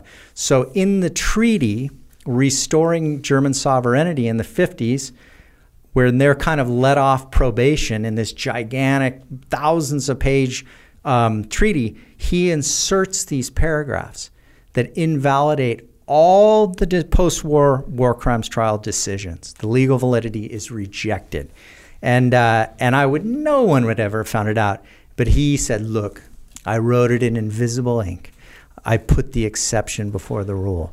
No good lawyer would ever do that. And so that's, I had that in my book, and that was not happily received. So, yeah, so I was, uh, so that was a difficult, you know, 10 years knowing that you're right, but you got to fight and fight and fight. Um, and then the book got published, and yeah, that's the book that the military liked and the left liked, but the polite society sure didn't like it, but they didn't they couldn't really come after me because they hadn't done the heavy lifting. Like I said, their analysis of the Nuremberg trials never went deeper than uh, Robert Jackson's opening address. It's this mythic myth of Nuremberg as this redemptive thing, and so yeah. And then what about what about death, uh, facing death in Cambodia? How So- did that one get received?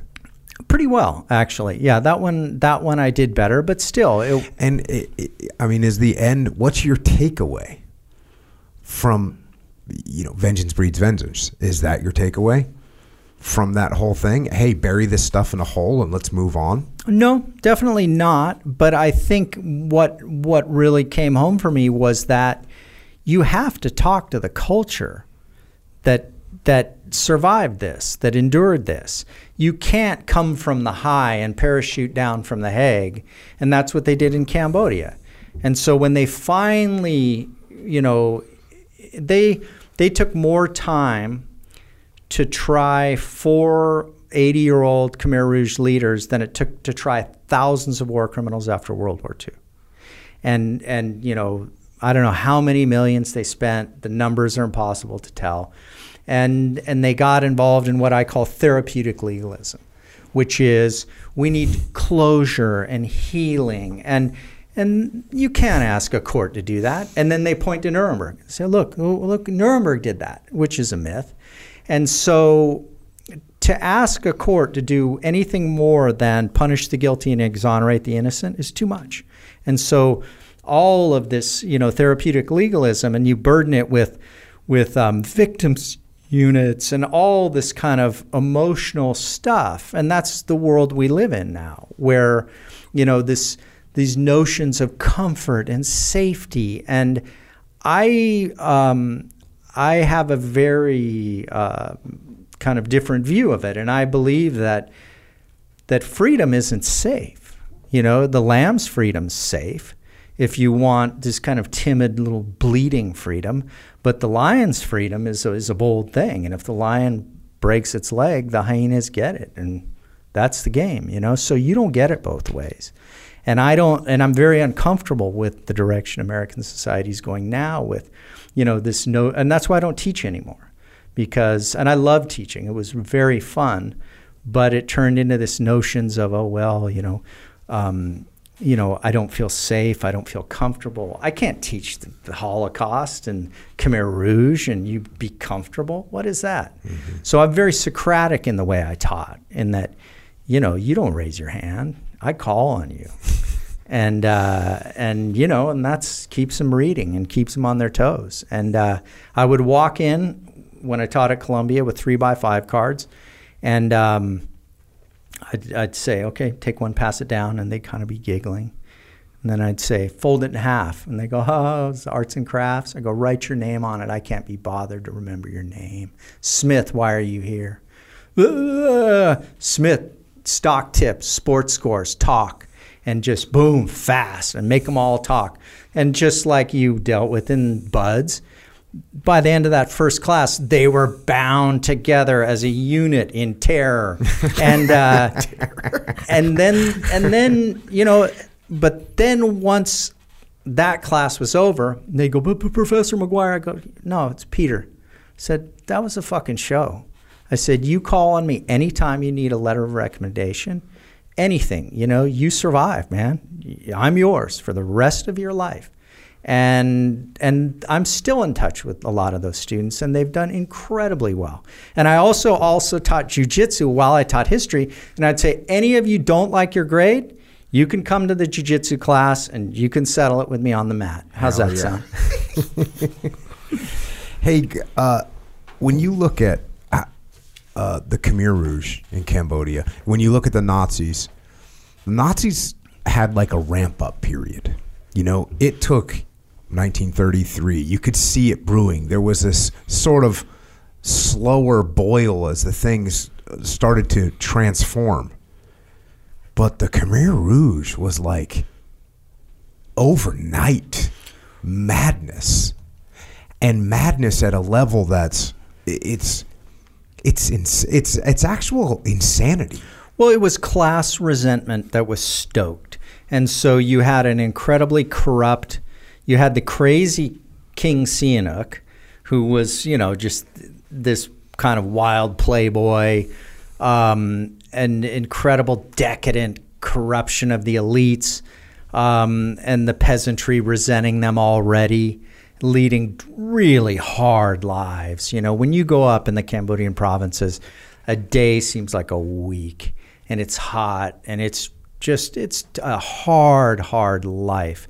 And um, and so, you know, they're seeing these very westernized, you know, decadent elites in the city. And then you have Pol Pot, Ieng Sary, Khieu Samphan, and these are all Sorbonne educated. Um, so, and they bring the latest trendy Marxist theories, and uh, and particularly Mao, and and the Cultural Revolution becomes you know the model, and they want the the blank slate, clean peasants. Year zero. yeah, they want people.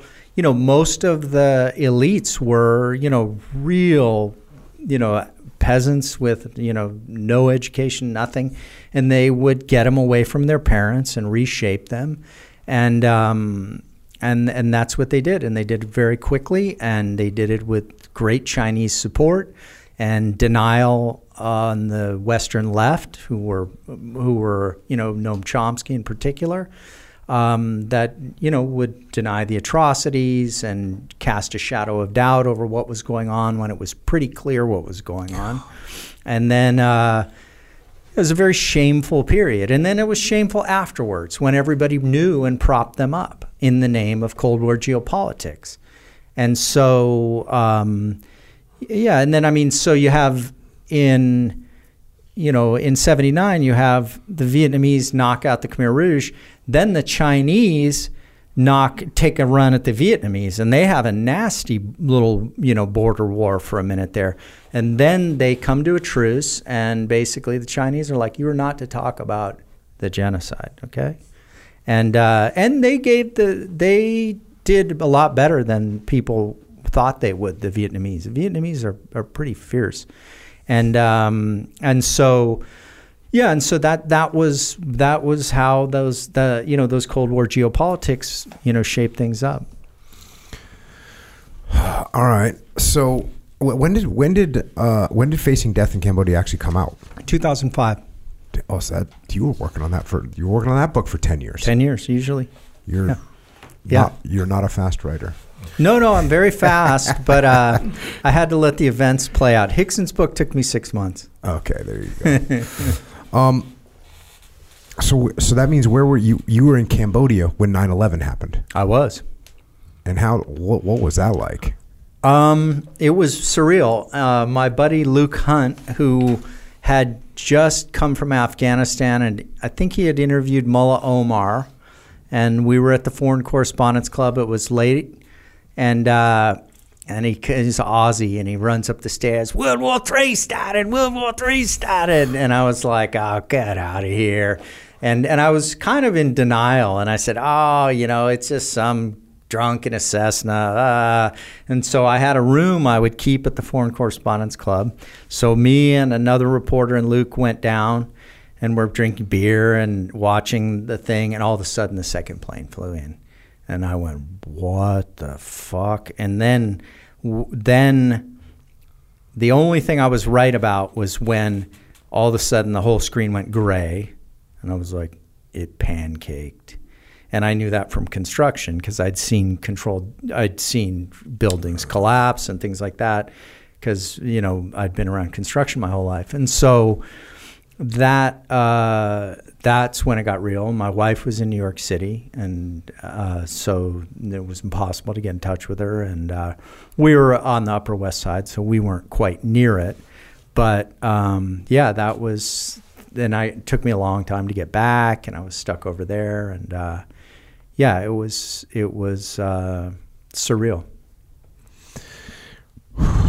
Okay, and uh, so this book comes out 2005, Facing Death in Cambodia.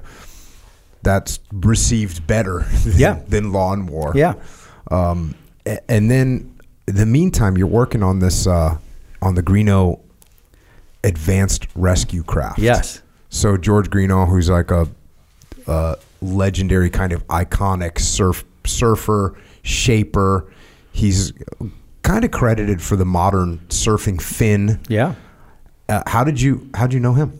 Um, when I lived in Australia, uh, and then oh, that's right. You lived, lived next door neighbor or something. Yeah, and then I would come uh, often from Cambodia to uh, Australia, and so it was like the cu- surf the pits- PTSD cure was being a- afraid of uh, getting eaten by. I mean, getting you know killed by the Khmer Rouge.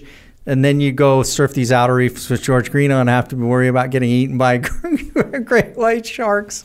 And there were so many sharks there at that, and there still are. It's actually much worse now. And then, and I had grown up on boats, and George always had these incredible skiffs. And he had one, a 12 foot boat.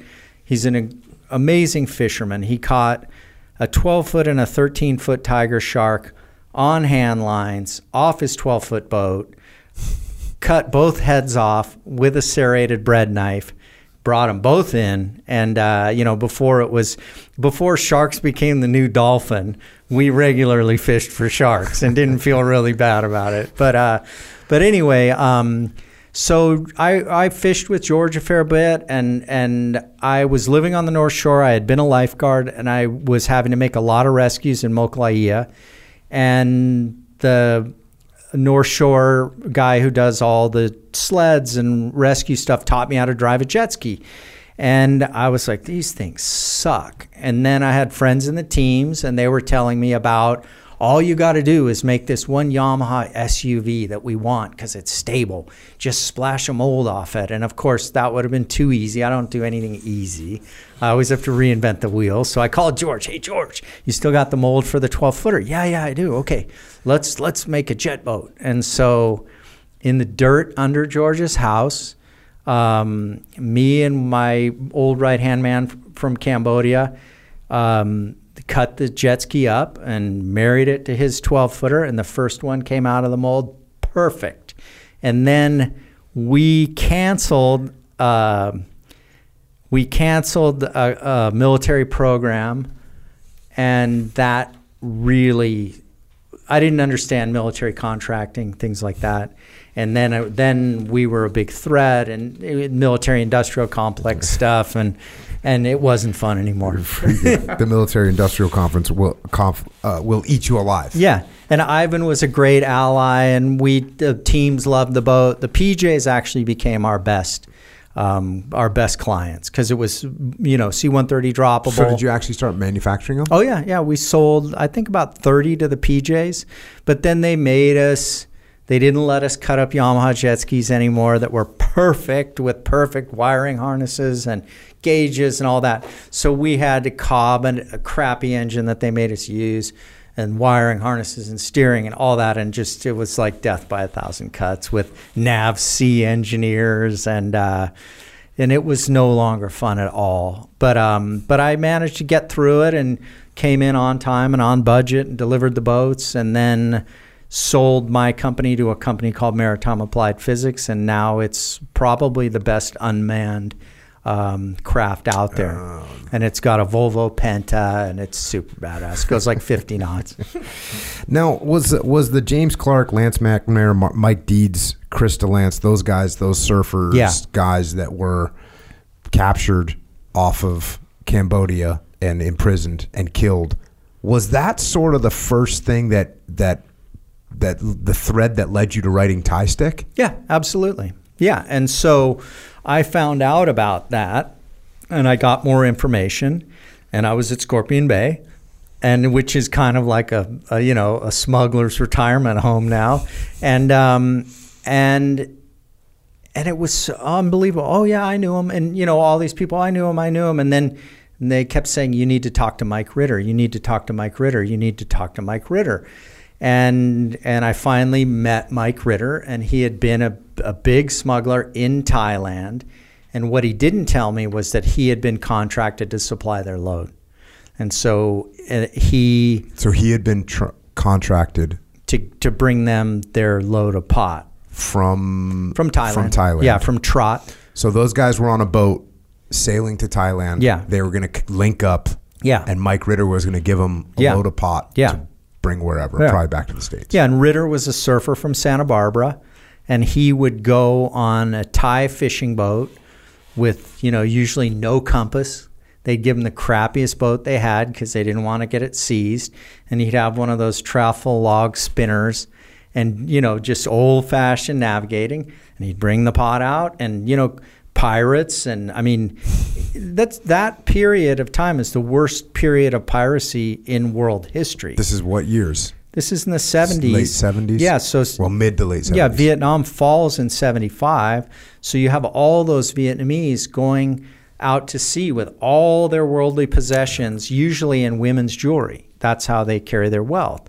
So you had the most feral, brutal pirates you could ever imagine. So that was a very dangerous piece of water, and uh, and so that's what Ritter was doing for for many many years, and living in Thailand, and he was one of the first guys to surf Grajagan, one of the first guys to surf Bali.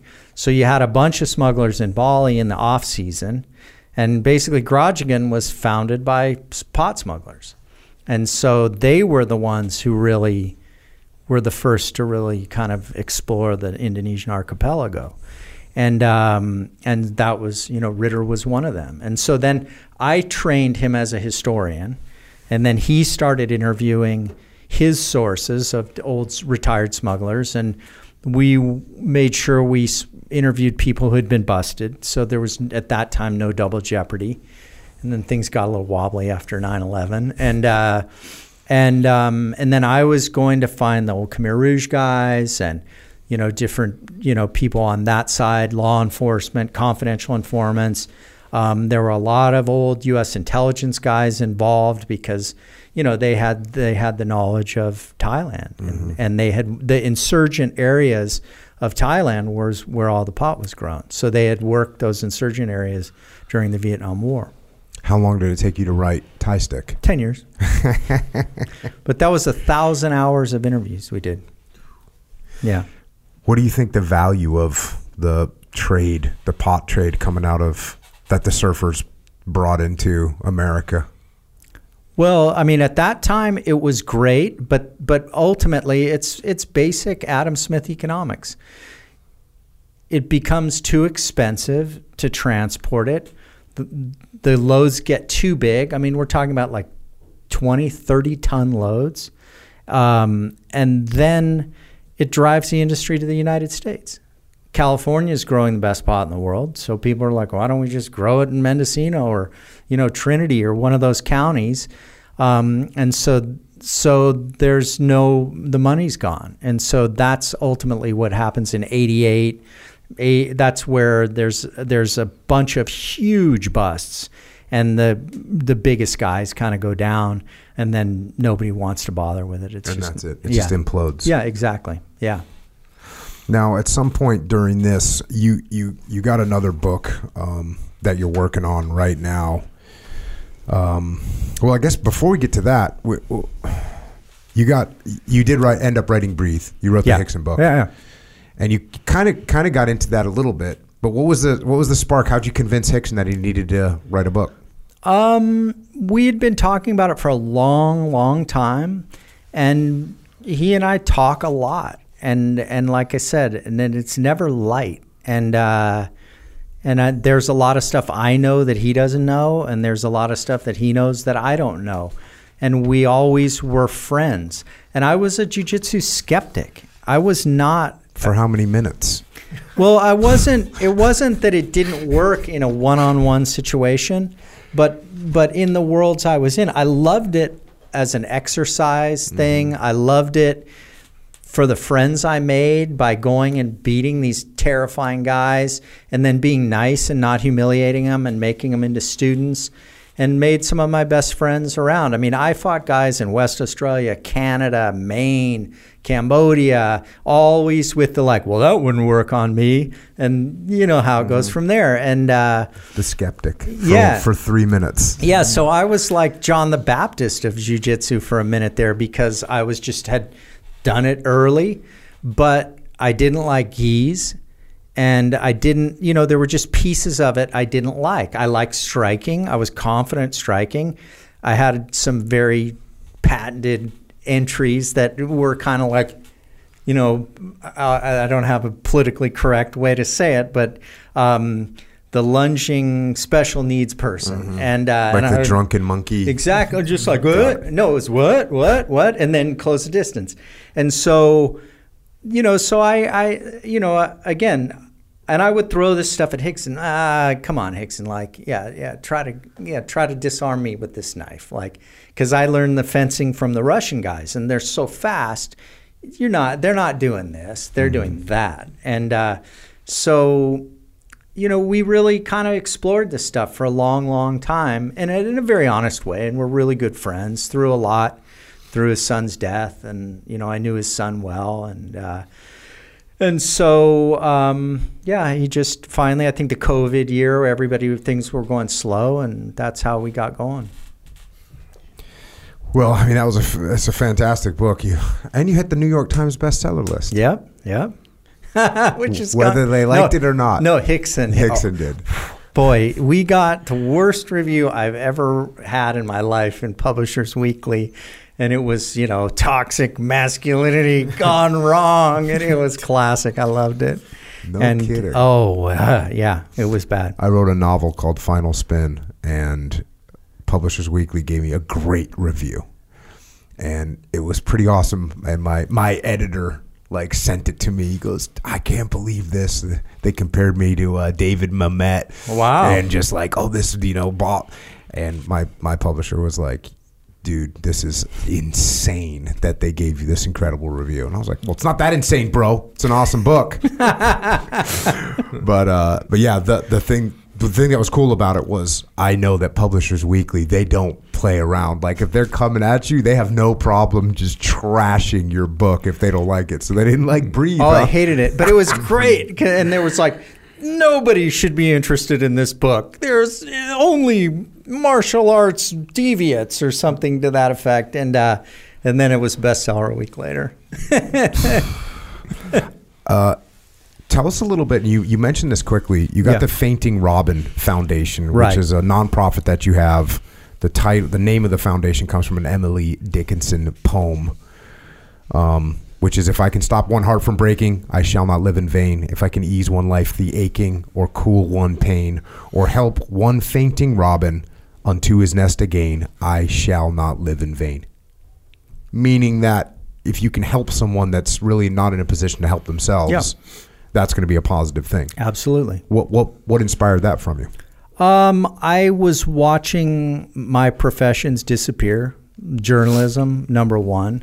Um, the internet really killed a lot of uh, of our careers. You know, we went from you know getting paid per word, royalties every time something was published, to flat rates, and just it goes on the internet. It's gone forever. Um, Well, I mean, I kind of look at like that's because I'm on the other side, right? Yeah. I'm like the I'm from the people. yeah, yeah. You know, we have a podcast. I remember I went to we had we'd had this podcast for maybe six months or something, and I went and got interviewed on NPR, and uh, so I roll into this NPR interview is in New York City. I go into a full on studio. There's six or seven people behind the glass pane. There's two people in the room. Then there's the person that's interviewing. It's massive, like this massive production. I mean, as you can see, like this is the we're sitting in our in our recording studio right now, which is literally a converted closet. This used to be the maintenance clo- closet at Victory MMA and Fitness. We eventually made it a little bit bigger than it used to be. But I go in there, and so then I go, you know, I, uh, like how many people listen to, you know, how many, what's the audience of your show? Because I was talking to the guy a little bit afterwards, and he gave me some number, and it was some not big number, and I was like, dang, here's me and Echo Charles Yeah. with a thousand dollars worth, literally a thousand dollars worth of equipment. How much you spend when you first bought the gear? Yeah, one thousand Yeah, thousand dollars Yeah. worth of equipment, and our audience was at least twenty, literally twenty times as big as theirs. Yeah, yeah. And I'm thinking this is kind of awesome. Oh, yeah. Here's these people. They went to school and they got promotion, and they're paying. They're paying people to listen. to advertisements going out, Oh, and all yeah. this stuff, all this hype, and we're sitting in here in a closet with a thousand dollars worth of equipment. Our our audience is at least twenty times bigger than theirs. So. I support the downfall of journalism. Yeah. So tell me your take. What am I missing? Well, it, it as much journalism, it's uh, academia, and because I was also a professor, and that. Are you going to make me attack the academic profession now too? Oh, let's I can go. roll up on that as I, well. I'm, I'm happy to help. Um, but no, that you know, I basically was making less money as a professor with three, two books, three books, Ivy League PhD than I made as a construction laborer without a high school diploma at 17 years old, without adjusting anything for inflation. And so, what we've seen in academia is that the money's gone to middle management. So every special interest group now has a commissar that they go to who advocates for them. And the student is a customer now. So that's completely Explain to me the commissar in the middle here. How, how's that taking money out of the professor's well pockets? because professor salaries um, have dropped 10 years disappeared to make way for this managerial class. Oh, got it. And so the managerial class, you know, will typically, when I first started, I would be the assistant dean for a semester. It was always a professor. Now you have people who are neither scholars nor teachers. And this is this, you know, I have a PhD in education. Come on. You know, you can teach or you can't teach. I can't teach you how to teach. And it's as much an art as it is a science. And, uh, and it's depressing, frankly, and I don't want to be around it. It's it's not. Um, uh, there's just there it would yeah that's a whole that's a whole big ball of wax. But um, I was going to college when I went to college when I was 28 years old because I had been in the military and the military sent me to college. I was going to the University of San Diego and I was in class. I had an English professor, super nice professor, super cool. I was an English major, and she said at the beginning of one of these classes. So I'd been in the Navy. I enlisted in the Navy when I was 18 years old, and so I'd been in the Navy for 10 years at that time. And the professor, you know, was kind of saying, "Hey, listen, you know, here I am. I'm a tenured professor. I I have a PhD in literature. Blah blah blah blah. I went to this school and that school." And she goes, "And yeah, I can't afford a house in San Diego." And so I'm sitting in the front row, which I always did. I sat in the front row of every class, just looking at the professors, just like no one else cared. I would line up my pens, like in case I had a pen go down, I would be ready with a secondary.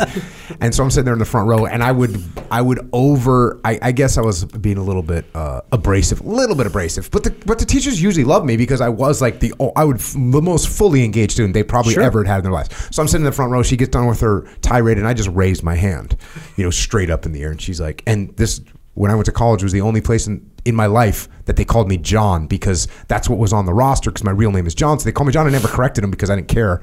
So she she says, you know, yes, John, and I said, how how long did you go to school for? And she goes, well, it was told. I think it was the total was ten years, you know, to get her blah, blah, that you know this this this. I said, and how much did that cost you? And she said, you know, whatever it was, three hundred and eighty thousand dollars or something like this. And I said, well, hey, I said, I enlisted in the U.S. Navy when I got done with high school. And I've been working that whole time. And I have not one house in San Diego, but two. Oh. and she was so she was so frustrated with that statement. But it's kind of true because Yeah. you know she literally spent two. That was what my first two houses in San Diego cost. I guess they cost a little bit more than that, but that was around what the first two houses I bought in San Diego. So, you know, that academic thing and I mean the academic world just seems to be have gone it's gone insane. Am I wrong? Absolutely right. And and the thing is, and I've seen this for a long time and spoken out against it for a long time. I'm a First Amendment absolutist. I believe anything short of that is sophistry. That this group gets this level and you you know, and then we come back to to comfort and safety and psychic damage and this and that and oh you're you can't you know, criticize this group because of the psychic damage you're inflicting and this and that. Once you go down that road, you're you're in sophistry lane, and I don't want to play that game. And so, um, yeah, it's just everyone. My friends who are still in academia walk on eggshells, and you know they have to watch out for the cultural commissars because you know then you have this kind of uh, star chamber courts where the student goes to one of the many deans and says the, he looked at me in a way that made me uncomfortable. And my response be you were born uncomfortable. I can't help you with that. And your level of comfort and my level of comfort aren't the same. Um, so then the professor is accused without a hearing without knowing who his accuser is uh, so there's no due process. I mean, one of the cases my foundation looked into was an anatomy professor named Michael, Sh- Michael Shively. He had taught for 30 years at Utah Valley University. The president of the university's son, um, university's uh, what was it, nephew, kind of instigated a, a crusade against him because he was um, his classes were too hard. He didn't put things up on the right, um, you know, uh, blackboard, you know, sort of computer thing, and um, and they couldn't really get him on anything. And again, he didn't know who he was accused by. He didn't know what he was accused of. And after about six months, he started losing his mind, and he blew his brains out. And uh, and then the family sued the university. Uh, it came out that it was, you know, that the president of the university intervened on behalf of her nephew. Um, it went all the way to the 10th Circuit Court of Appeals. Now their attorney is going for a writ of cert to try to get the Supreme Court to take it up. Um, but these are increasingly common situations where you are accused of something and you don't get to defend yourself. You don't know who your accuser uh, is. And this is a real violation of due process. And uh, I mean, I had a situation where I had a female student come and say, "Oh, well, I was, uh, I was, uh, I couldn't do. I've been missing the classes or something because I was sexually assaulted." I said, "Okay, that's very serious." I said, "Let's." I know the U.S. attorney, and like, let's do it. You know, if you you got to think this through. If you want to, you know, go really do this, you go to the U.S. attorney. You don't go or with the DA in town. You don't go to some academic bureaucrat that will pollute the case if you want to go after this guy. Oh, well, I'm not sure. I'm not sure. I said, well, you think about it.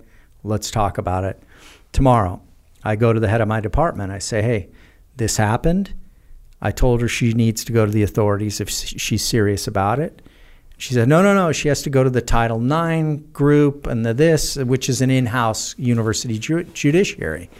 And I said, no, I don't. I don't agree, and I I'm not going to do that. And I'm uh, on one semester contract. So what do you got on me? And I liked my department head, and I didn't, you know, want to make trouble for her.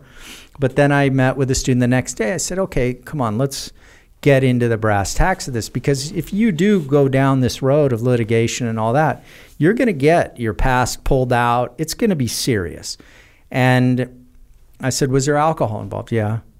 Um, okay. And so, anyway, turns out she drank too much, passed out on a couch at a friend's, woke up, and there was one of the roommates had come in and was standing over her. And, and you know, that could have ended this guy's career. It could have been incredibly problematic, and he wouldn't have known what he was accused of by who. Oh, or that was what. the extent of what had happened. That was what had happened. And so, you know, n- y- y- again, these things need to be heard out. You can't just take, you know, every man is guilty, every woman is always right. Life is more complex than that. I mean, I saw professors that married students that are still married. So I don't have a kind of childlike view of life. I treated my students as adults and I talked to them like adults and I talked to them about their futures. And you know I would say every student would have to come and meet me in my office and people would say oh don't ever close your door with a female student. So why? I'm you know I'm married. I'm not like your students are like your kids. And uh, and I would say what's your major? What do you um, what's your major? What do you want to do? What do your parents want you to do? And how much student debt do you have? Almost every one of those kids would say no one's ever asked me that in my career. Thank you so much. No one they've tried to sell them into a new program. Oh we got this new graduate certificate. And i was like a what? A certificate? I said is that a master's? No it's a certificate. I said that's a fucking scam and uh, and so and I said, "Are they paying for you to get this certificate?" "Oh no, I got to pay." I said, "Well, is the professor that's telling you to do it in charge of this certificate program?" "Hey, how'd you know?" I was like, "Man, you're getting hustled." And uh, and so it's a business now, and because the universities are competing with each other, you know, to get students, they're spending huge amounts of money on gyms and vegan food bars and you know uh, just really ancillary stuff Yeah. You know, when, when I look at it, if you can get, if you're going to learn something of value, if you're going to be actually educated, great. Knowledge is power, and you can, if you can go to go to some event or some school or some university and you're going to learn something. You're going to walk out of there and say, "Oh, I know how to do this thing now." More power to you. Great. But yeah, if you're in there and you're spending money on something that has no value other than the pr- paper that it's printed on, then it's it's kind of worthless. And I don't know that.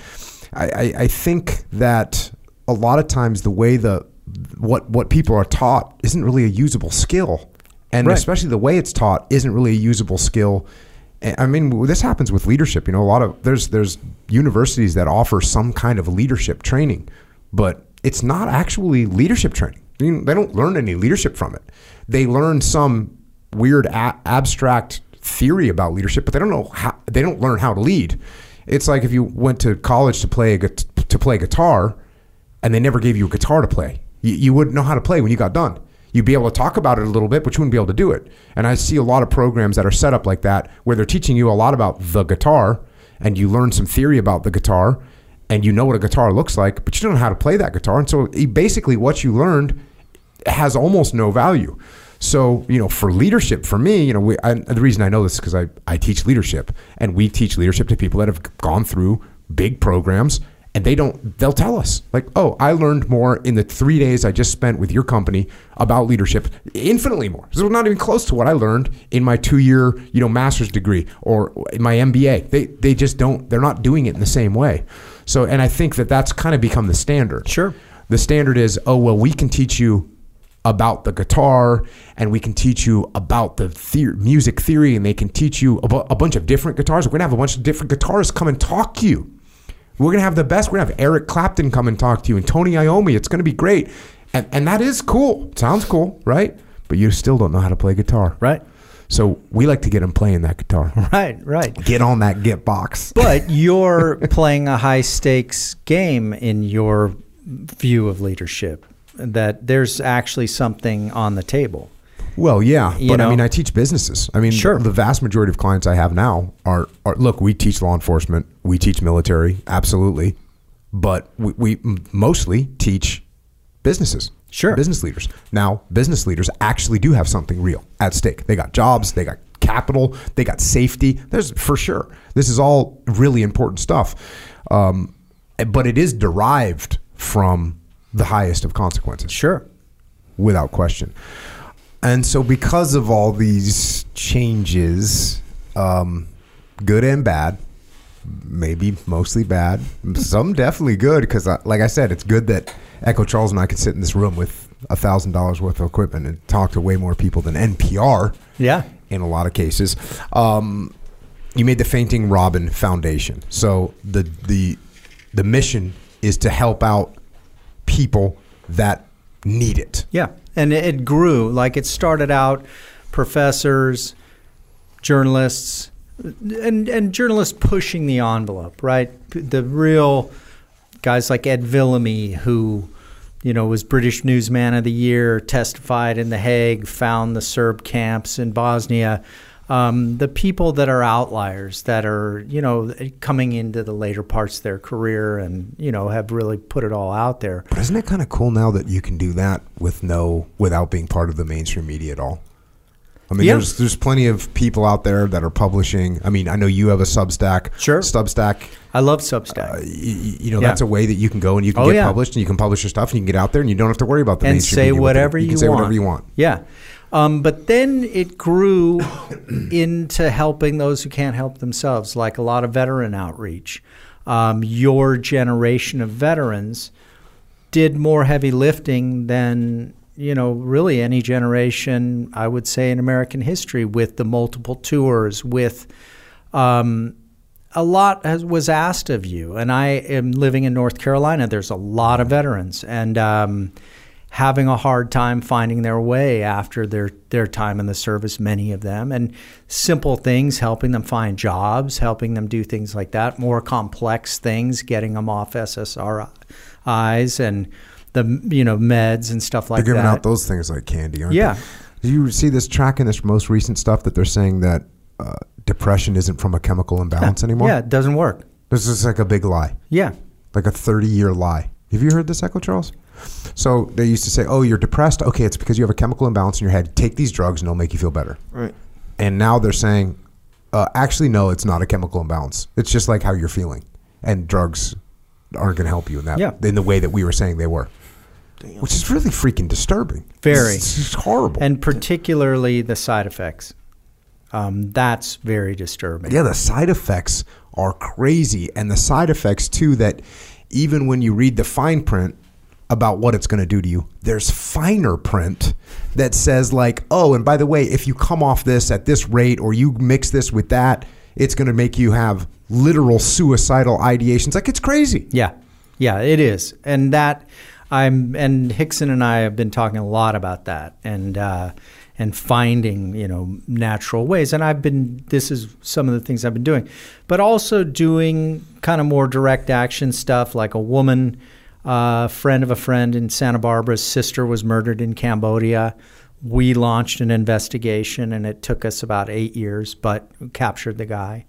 Um, another guy, the old pot smuggler who did a double life, uh, got double life and a billion dollar fine, was a big smuggler, but all pot, and um, and he did yeah 27 years for a conspiracy he was not part of. What and I, you know, I read these things all the time. A drug conspiracy? Oh yeah, yeah, and uh, he got out. He got a presidential pardon last year, and we were lobbying for that. Um, so things kind of, I'm almost like the last resort when everything, every other uh, avenue has failed. They wind up at my doorstep, and I can't take all of them. I mean, I basically work from my kitchen table with no office, and but it's is remarkable what you can do through persistence and. Uh, and I have persistence. You- you're a t- you're a one book a book a decade writer. You Yeah. got definite persistence.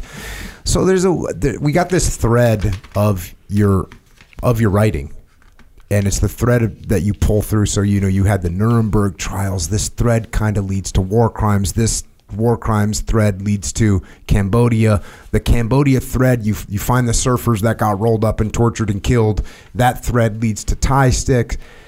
There's another thread that it, that is something that you're working on now, and that's the Battle of Koh Tang, which happened at, at the end of the Vietnam War, and the Khmer Rouge seized a U.S. merchant ship, the Mayaguez, and this, this this whole thing unfolds. So the so the Marines go, they recapture the ship, uh, but they also assault the island. There's a little island uh, where it looked like the, the the crew of the of the Mayaguez had been taken, and so the Marines do an assault on this island. Well, the the island is it, it's run by the Khmer Rouge. There's Khmer Rouge elements on there.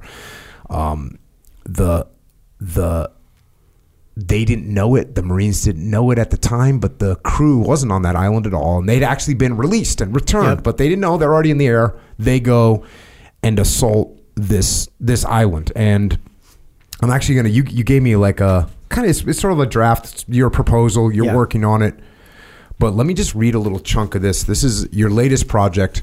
It's going to be called Left Behind. Uh, and again, the thread is: How did you get uh, onto this story? You met someone that was on Conte- You met a Cambodian. I met- Khmer Rouge. Yeah. that was on Koh Tang Yeah. Island That- and fought against the Marines. yeah, absolutely. This is what opens up this story for you. And you also started hearing about you were you were tracking on the Americans that were in S twenty one, the pri- the prison, Yeah.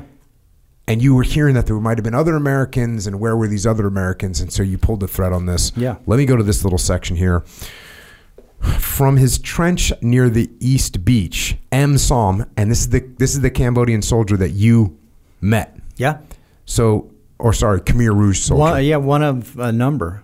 Yeah. Um, M. Som watched Knife 23, that's a helicopter, the next chopper attempting to land fly straight toward him. This one had a big propeller on top and a small one for steering, said Som. He shouldered his rocket and waited until it was 50 meters away and in his crosshairs.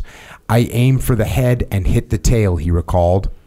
The helicopter's tail broke off with an audible snap, and now the rudderless CH 53 shuddered, spun, and crash landed on the beach.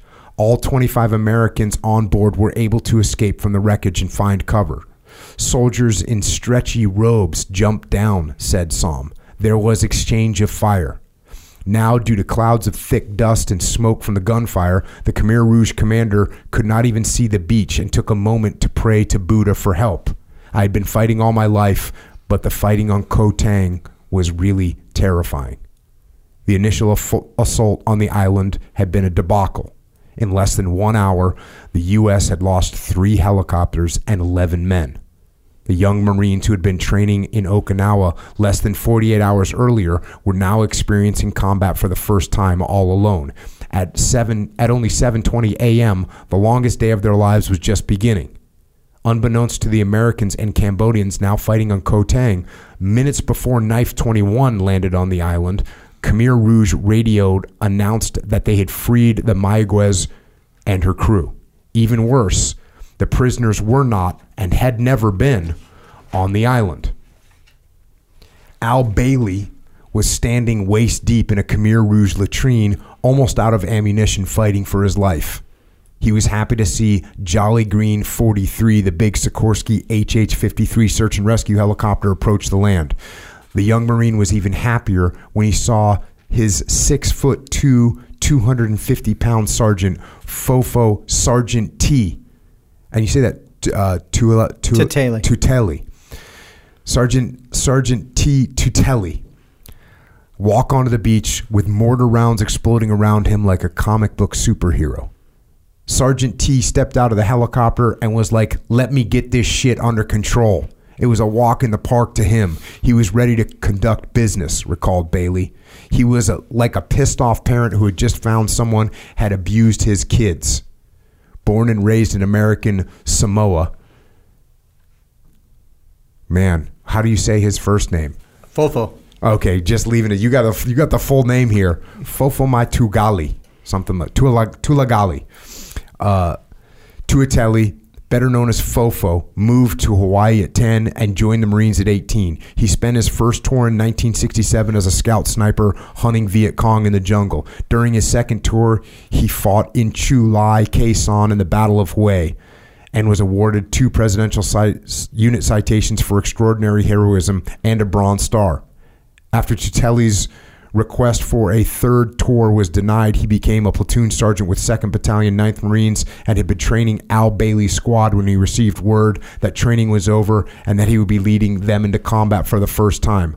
Although the soft spoken Samoan treated his men well, he'd made quite an impression on his charges in Okinawa when he broke up a fight between a black and a white Marine by placing each of them in headlocks.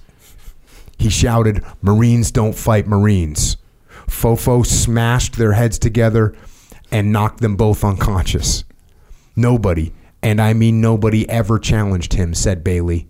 This man had killed a rack of Vietnamese. You could see it in his demeanor, the way he carried himself. When Sergeant T spotted his Marines clumped together on the West Beach, he ran toward them, shouting, What the fuck are you guys doing? Calm the hell down and listen. Fofo worked his way up and down their line, giving orders and words of encouragement. Finally, he turned to Bailey and said, Only fire when the helicopter comes in. Don't waste ammo. Watch the trail. Any of these bastards cross, cross the trail, blow their ass away. Then he grabbed his M16 and said, I'm going to take care of this machine gun problem. No shooting until I get back, and vanished into the jungle. Fofo walked carefully in under the canopy until he heard an incoming American helicopter. Then he stopped and listened. The Samoan saw some branches move. Then he spotted two bare chested Cambodians with red checkered scarves around their heads adjusting a big gun. When they began firing at the helicopter, he shouldered his weapon but could not get a clear shot because of the foliage, so he walked all the way to the edge of the machine gun nest and opened fire. By the time Fofo had emptied his one magazine, one magazine, one Khmer Rouge soldier lay dead, and another was wounded but still alive. Rather than reload, the Marine picked up a nearby machete, hacked the wounded man until he stopped moving, then grabbed their AK 47s, cigarettes, canteens, and sandals. As he worked his way back toward the west beach, he saw another occupied bunker, opened fire, and ran towards it. By the time the Samoan reached it, the bunker was empty, but a fire was still burning, a pot of rice cooking, and there was fle- a fresh blood trail leading into the jungle. Hmm. So, this is some serious scrapping that these guys are going through, and uh, just going through some of the events that took place by zero, by 0700 there's 109 marines on the island three of the helos there was eight helos used in the assault three of them were destroyed on the insert um, between 0900 and 1000 100 additional marines had been landed on the island nine had been wounded and those guys had been evacuated which meant there was about 225 marines on the island they make they're fighting throughout the day. They make multiple attempts to extract the Marines. They drop at 1800 at night. They drop a freaking BLU-82 massive bomb. Yeah. It's they call it a daisy cutter. I mean, it's just a massive bomb. It creates a mushroom cloud. It's huge. After dark, they finally start to get extracted. They're loading helos under fire. Uh, they leave dead behind. They also leave with a false head count, meaning th- they think that they have everyone, but they don't.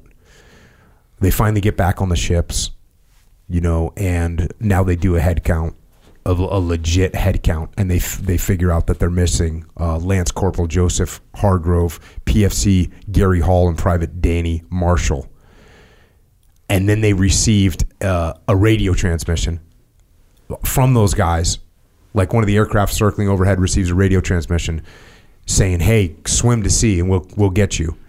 And they respond, "Only one of us, only one of the Marines could swim effectively enough to actually swim to sea," and and these guys get declared missing in action. Um, on July twenty first, nineteen seventy six, those were changed to killed in action. The way it turned out, Joseph Hargrove was captured pretty quickly. He had a leg wound, and then a week later, and you go through the details. Even in this, I don't want to, you know, Right. I, obviously you're going to put a whole book together on this that we'll have to we'll have to cover on the podcast, and I, and I hope we can get Fofo in here to get it done.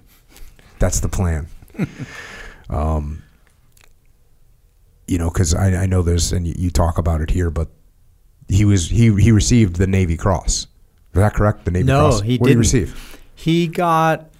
Uh, uh, it was interesting because on it's the Marine. It, it was a very lower medal, and I had a general look at the whole paperwork, and the Secretary of the Navy had signed it, and he said the only reason the Secretary of the Navy would have ever even seen this was uh, because he was either up for the Navy Cross or the Congressional Medal. So one of the uh, one of the lieutenants got the Navy Cross for doing nothing close to what Fofo Tetele had done, um, and and even one of the things I've been trying to do is get them the Vietnam Service Medal. And Tulsi Gabbard and Mark Meadows had tried to do it in 2016, and um, the official government position was, well, you know, the uh, the Vietnam War ended when the Paris Peace Agreement was signed in 1973. So this isn't the Vietnam War. I mean, their names are on the wall. So it's it's a very strange case, and I think there's uh, institutional embarrassment. As I demonstrate there, there's also knowledge that those men were left behind, and I think what's motivated me on this case is is how heavily that's weighed on those Marines and those who knew that and were ordered not to talk about it as well. And so um, I spoke at their reunion this um, last May, and um, you know this is something that you know many of these guys have been back to Cambodia. They've met with M. Som. They've pleaded with him. Where are their bodies? And you know, and I, I uh, they they've sent the POW MIA guys from Camp Smith there to do the the mitochondria DNA, um, and it's you know, I think that the Ford administration acted very badly. Um, I think that they already had it planted on the New York Times as America is back, and that was that was you know the height of our impotence. It- so this is May fifteenth, nineteen seventy five. This is two weeks after the fall of Saigon. Yeah, that's one thing that makes it so.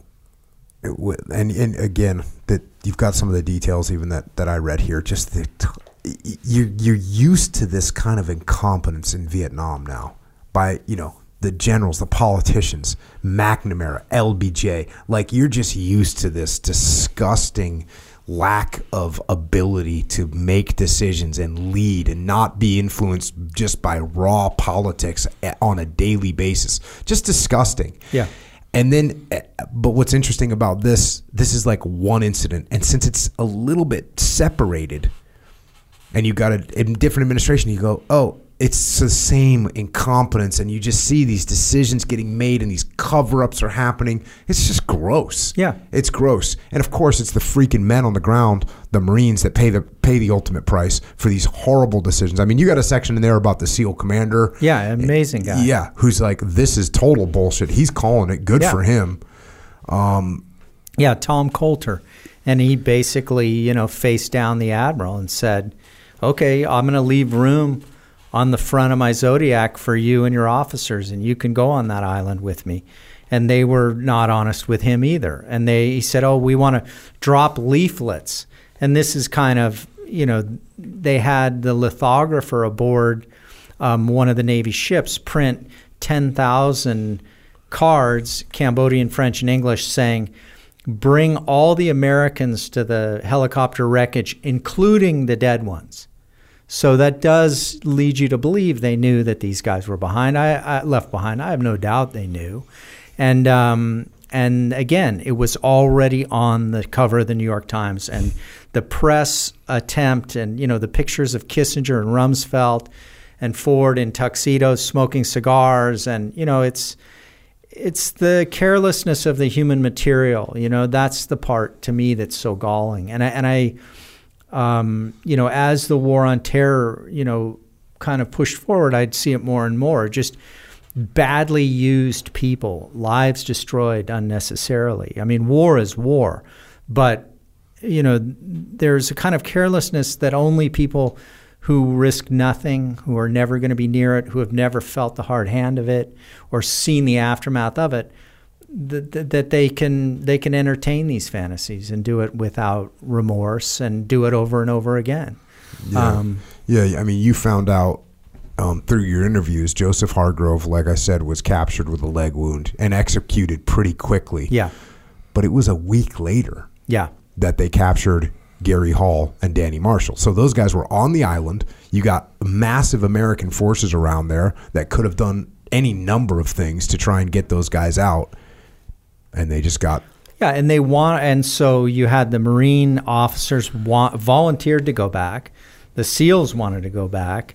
I think the PJs had gone back to Thailand, but the Wayne Fisk, unbelievable PJ, who was on the Son Tay raid and you know the Apollo missions. I mean, he, um, you know, you had all the all the the people ready to do the heavy lifting without any qualms about doing it, and uh, and they just steamed away and left them, you know, left them behind, gone, and you know, and that's uh, they were stealing rice from the Khmer Rouge, and so basically they finally saw boot prints going into their kitchen because every day the Khmer Rouge guys, hey, why'd you eat the leftover rice? I didn't eat the leftover rice. No, you did. You know, so they're fighting about this, and then they get they go to Msam and they the same accounts of the rice missing uh, is happening over and over.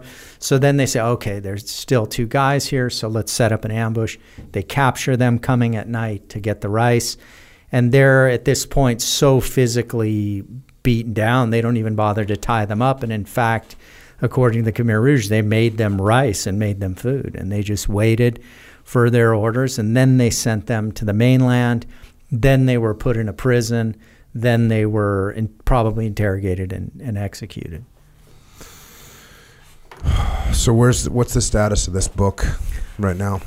Um, uh, you know, probably ten years. You know, no, it's been more than ten years. Um, it's uh, it's a hard sell. And it's funny that's like, oh, you know, we don't want another book about the Vietnam War. That's what my agent was saying. And I said, look, this isn't. This is about.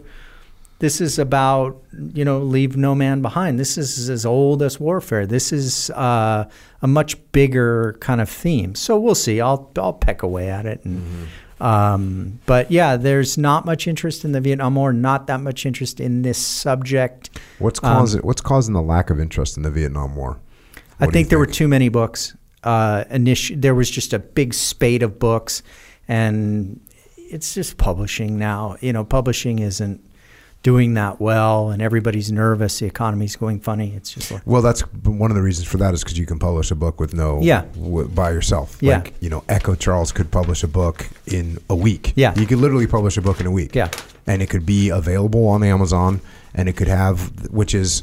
85% of book sales are Amazon Sure. right now anyway. So so Echo Charles could write a book about uh, bicep curls Yes, sir. and since that's your area of expertise. And he could have it published immediately. Yeah. And he could have access to 85% of the market. Yeah. Which is a pretty unbelievable thing. Sure. And so, yes, the publishers are definitely scared about that. But I need to go back. I got to go back to Cambodia and do some more interviews. And um, Would Yeah. you, if you're going to make, you've made that much effort, you've made this much effort now, you're going to make some more effort. What, if no, if your publisher doesn't want to publish it, what are you going to do? You're going to publish it yourself? sure, eventually. But uh, you know, I I have like three jobs, so it's you know it's. Uh, I have to write a lot of stuff to pay the bills, and then I um, what do you normally write to pay the bills? a lot of ghostwriting, some screenwriting. Um, yeah, Have you written any screenplays that we've seen? No, not yet. Nothing. You know, it's Hollywood where everything almost always happens. Uh, I wrote, I co-wrote the screenplay for the Rickson movie, and um, Is that coming? that's battling with Netflix because now Netflix is all you know taking on water and they're all Oh, panicky. right. And um, I wrote a couple of pilots for the Thai Stick TV series. I wrote a Did really Kelly Slater buy the, the rights to Thai Stick? he Is that right? did, but then he fumbled them, and uh, yeah, he had a deal with Sony, and then it's just Hollywood, and it's it's just it makes the DoD seem positively efficient. Same thing's going on though too with like Hollywood because if you want to, you could make a movie and you can post it on YouTube and see Yeah. what happens. Well, and the thing is, like, the Rickson movie is remarkable because it starts with Maeda. So it starts in 1890 in Japan, and Maeda is an unbelievable Character. guy. I mean, he's prize fighting all over Europe. He comes to the United States like in the 20s. He's prize fighting in the South. He's he's going to West Point. Going. West Point, yeah, and he, and then he fights like one of the gangs in New York guys in Brooklyn. And and then he goes to Cuba and then I think we think he's the guy who invented the Mexican wrestling mask cuz no one would fight him. and then he winds up in Brazil with the meets the Gracies mm-hmm. and then that's where the second part of the story goes. And Jose Padilha who did Narcos who's from Rio who grew up, you know, around Rickson and the Gracies is the director. So it ain't rocket science. Yeah, that's a no brainer. Yeah, and you're kind of like, so I would, I think you're right. I mean, I that's what I told Jose Padilha, the director. I was like, go get some private equity people. I mean, this isn't that tough a business case to make. Like, Yeah. come on. and that's not not like a crazy special effects movie or anything either. Like it's not going to be a huge budget film. Be- It's big. Like you know, you got some great fights. You know, you have like Helio fighting. Um, Kimura. Uh, no, Kimura, but you also have uh, the, the the Black Panther, his former student. Oh, okay. Pantera, you know, the three-hour, forty-eight minute fight, and uh, and just classic stories that Rickson talks about, like as his childhood, and um, and so all that's in there, and it's just. You know, you could see it. Rio in the '70s, and Oh yeah. you know, and all, surfing. yeah, Drugs. And beating- rock and roll. you know, beating up- street fights. yeah, yeah, and so uh, What's not to like? yeah. So they'll, I don't know. I just like when I write something for Hollywood, I write it and I forget Just about forget it. about it. And my mom, luckily, I grew up around this, and I, you know, I grew up on the set of Robert Altman movies, and Altman was all in. Altman was putting his house on the line to pay for that movie, and there was none of this committee decision. Like the greatest oxymoron I've ever seen is what they call in Hollywood a creative executive.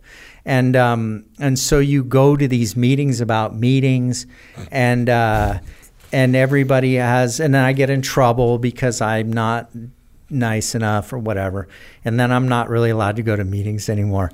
And um, but the best meeting we had was we went into Ted Sarandos, owner of Netflix's office, and my co-author Mike Ritter glass like a half a pound of weed in a 1970s single fin pintail, and we had the Thai Stick cover on top of it. And uh, I pulled out a rubber mallet and a chisel, ripped the deck off of it, and put a half a pound of weed in an abalone shell and pushed it to Ted Sarandos. I go, there it is. It's all yours, Ted. And he's, he's like, and I was like, nope, I'm not taking it back. Leave it in your commissary, whatever. And so I left it a bunch of weed at Netflix. Oh well, hopefully some of those things get eventually made, man. Sounds like good stuff. yeah. Uh, that kind of has us up to date. Yeah. We made it. We made it through your life to this point. Um, what do we miss anything? No, I don't. I mean, you should, yeah, but no. I think we got most of the salient got- points got there. the high points. Yeah. Uh, people can find you at faintingrobin.org if they want to support that. You've got your Substack, which is petermaguire.substack.com, Sour milk. and it's Peter Maguire's Sour Milk. What's the What's the title about? Why is it called Sour Milk? Because I'm sour milk. I'm a 57 year old white guy. Uh, you got your books, Law and Order, or sorry, Law and War, Facing Death in Cambodia, Thai Stick, and then the book that I covered on podcast 293, I think, with Rickson Gracie. The book is called Breathe. I wrote the foreword. And you did a great job, and that was the best interview anybody did on that whole book tour. Oh well, I appreciate it. It Absolutely. was an absolute honor to be able to write that foreword. Um, when you hit me up, I was like, you know, can you said, can you write a foreword? I was like, let me think about that for. Yes, I can. Well, thank you. uh, yeah, that's just a, a great book, and, and and now you're working on a follow-on book with Yeah, Rickson. yeah. And yeah. what's the what's the premise of the follow-on book with Rickson? Uh, it's called Invisible Jiu Jitsu, and it's Invisible Jiu-Jitsu. Yeah, and it's there's a lot about jujitsu and fighting, but there's also a lot about life and a lot about people dealing with problems and you know similar to the things you talk about and how the answer can't be found in a pill or a shrink and that you know you you kind of have to you you know there's sections on strategy there's sections on things Rickson talks about generally, but then I make him, you know, delve into in much greater detail. And so I think people will find it very useful for their daily lives, trying to get people kind of back in their bodies and out of their heads. And uh, I think there's really something to that. And we've been teaching a lot of really civilian, unathletic people, really, really basic jujitsu and how someone's walking into you. What do you do? You know, do you let them close the distance? Do you? So, kind of coming back to the old self defense jujitsu on a very fundamental level, and uh, and I have all these kind of out of shape civilian students I've been testing it on, and they come every week and they love it, even though they go drink 20 beers afterwards and get even more out of shape. But um, but now they want to roll and they're rolling and i got to be careful that they don't get hurt because they're not in the best shape. But you really see the change on them as we've all seen with jiu-jitsu. It does change people. Yeah, I think th- one thing with Rickson is like jujitsu is so much a part of him that there's you you kind of have to tease it out of him. It's like the water. It's like the water that he lives in, right? And so you ask him how the water tastes, like that fish story, right? How's the how, what's how's the water? They're like, what what's water? Yeah. So you're you pulling out because my I I connected so many things in my life because of jujitsu. It it made all the all the pictures start to become assimilated into the same world. And that was huge absolutely huge for me. And so i think that you know if you pull those strings on on Rickson where he can talk about he, he makes a d- decision in life without thinking about it because that's just who he is. But if you start saying hey why'd you make that decision? Why would you do it that way? and then you can he'll start to see and you'll start to see and we'll all start to see that's the jiu-jitsu well like he talks about acceptance you know and he, he'll use these words and you'll think it's kind of a new age thing acceptance and, this, and forgiveness and i'll say what do you mean acceptance he goes well when Funaki broke my orbital bones in my eye socket I had to accept the fact that I couldn't see and I was going to have to fight him blind. And I was figuring out how I was going to fight him blind and I can't, and I had a plan. Hmm. But then I got a little bit of vision back and I took him down and you know broke his knee and then choked him unconscious. And so, so it's funny because, like you said, to to kind of force him to really elaborate on some of this stuff, um, the well is deep. yeah, no doubt. Awesome, man. Uh, Echo, any questions? Oh, so you have your black belt. Yes. When did that happen? Uh, after 30 years, I got it, I don't know, two months ago or something. Oh, you just got yeah. your black belt? Yeah, I have my black belt in Jeet Kune Do, but yeah, I was a purple belt, I think, for like 17 years. Damn. Well, I only would take belts from Rickson. So, and I didn't, I'm not out here all the time. So, Dude, you're a black belt snob. Listen to Yeah. this guy. He's like, I'll only take a black belt from Rickson Yeah. Gracie. That's it. yeah. But Yeah, it, he's it my, does make sense though because Yeah. you started with Rickson Yeah. and then you know like Yeah. all your knowledge and stuff like that is Yeah. like from Rickson and then what some other guy kind of slides in. Yeah. he's like you know. I so, yeah, trained with I can dig Renzo too, but you know, it just was different. You know, Rickson's Rickson. I Danaher, I trained with a lot. How much did you train with Renzo? Not much because I was a daytime guy. Oh, so I trained with Danaher. And Okay. John was a white belt. I met him when he was a white belt. I was a professor at Columbia when he was a graduate student. Oh. And so, So you guys knew each other. oh yeah, You guys were bros back yeah. in the day. Oh yeah, and he would kind of ramp me up for Cambodia, you know. So I just like take these horrible Danaher beatings for a month, so that nothing was really that bad in Cambodia. The legionnaires and stuff that didn't know jujitsu. So How many um, hours? So were you there when he quit being whatever he was being at Columbia and he just did yeah, oh yeah, all day? yeah, yeah, and um, yeah, and he, I, I was getting threatened by the Serbs, and I was putting on this conference, and I had all these big uh, Richard Goldstone, the chief prosecutor in the Hague, and this and that, and so John Danaher and Perretti, my old kickboxing coach, came as the undercover security and just shadowed these two Serbs the whole time. It was, it was pretty funny, but um, yeah, John Danaher actually came to my wedding and wore a three-piece suit. He did not wear lycra. Did he have a Did he have a butt pack on? No, Danaher was uh, he was he's a classic guy, and Yeah. uh, we had a lot of fun, and uh, yeah, he was. I could I could really d- plumb the depths of my cynicism with Danaher.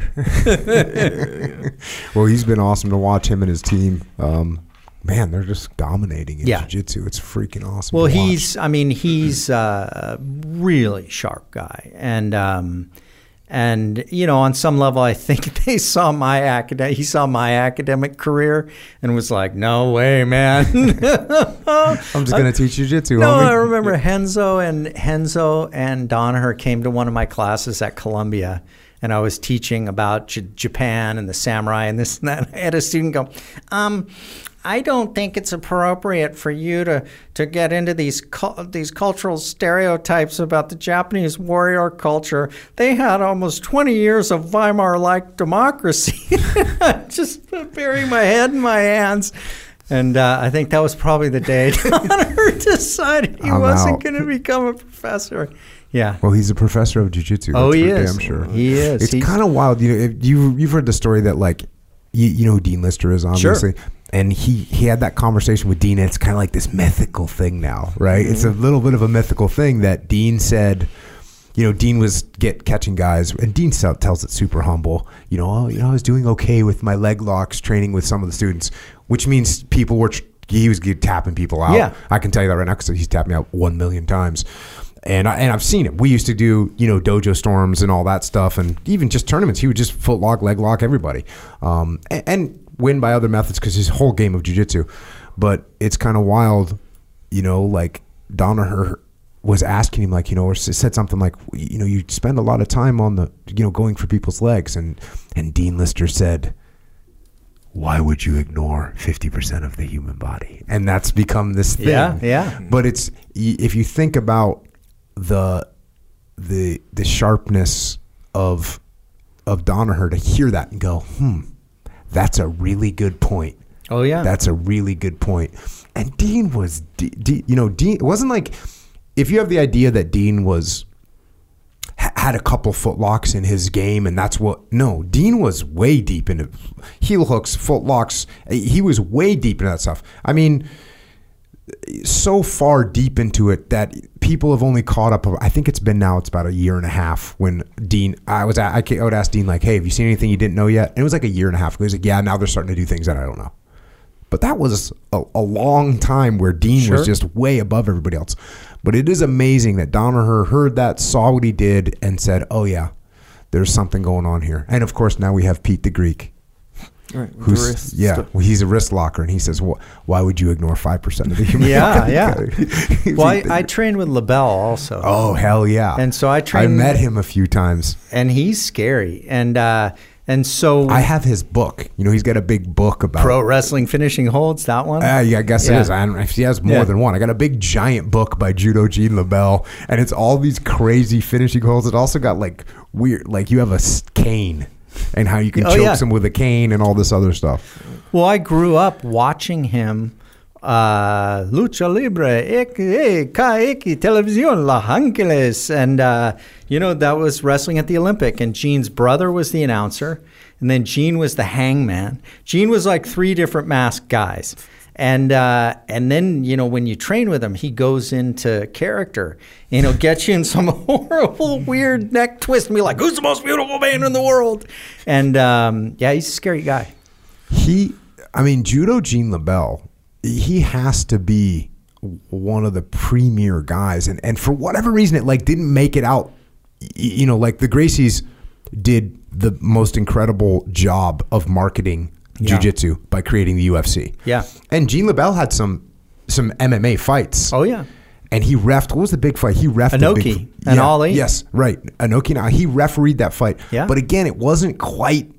It didn't quite get over the hump, and Yeah. maybe UFC wouldn't have made it over the hump because you know the Fertitta brothers, and it was banned everywhere, and it got eventually got picked up. But man, Judo Gene LeBell, he he was a legit submission grappler before that was even a thing. Well, he was AAU wrestling champ. God, what a beast! He was all Japan judo champ at some point. First American. Yeah, and his mom, I think, owned the Olympic auditorium or ran it, something like that. So he grew up training with like Ed Strangler Lewis. Yeah, the And- legit catch wrestlers. Yeah, yeah, the catches catch can guys. So he didn't know anything but like, you know, real nasty old fashioned submission grappling. And um and yeah, and then you I got to go to his cabin at high elevation and you show up there at like 10 at night.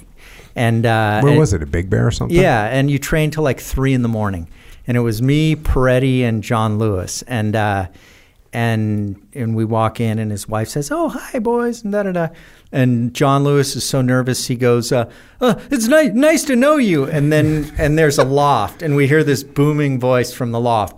How do you know it's nice to know her? You just met her.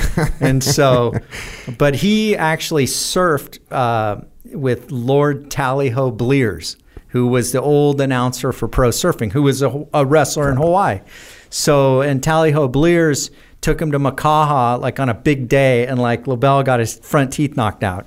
And Gene was terrified of surfing. And so, like, and I was surfing a lot of big waves then, and I must have had a picture or something. So I wound up at his kitchen table, like talking to him about surfing for hours. And uh, and he was very close to the Machados. And uh, I think, you know, Jean Jacques Machado is one of the guys who's impressed me as much as anyone, Oh, other yeah. than Rickson.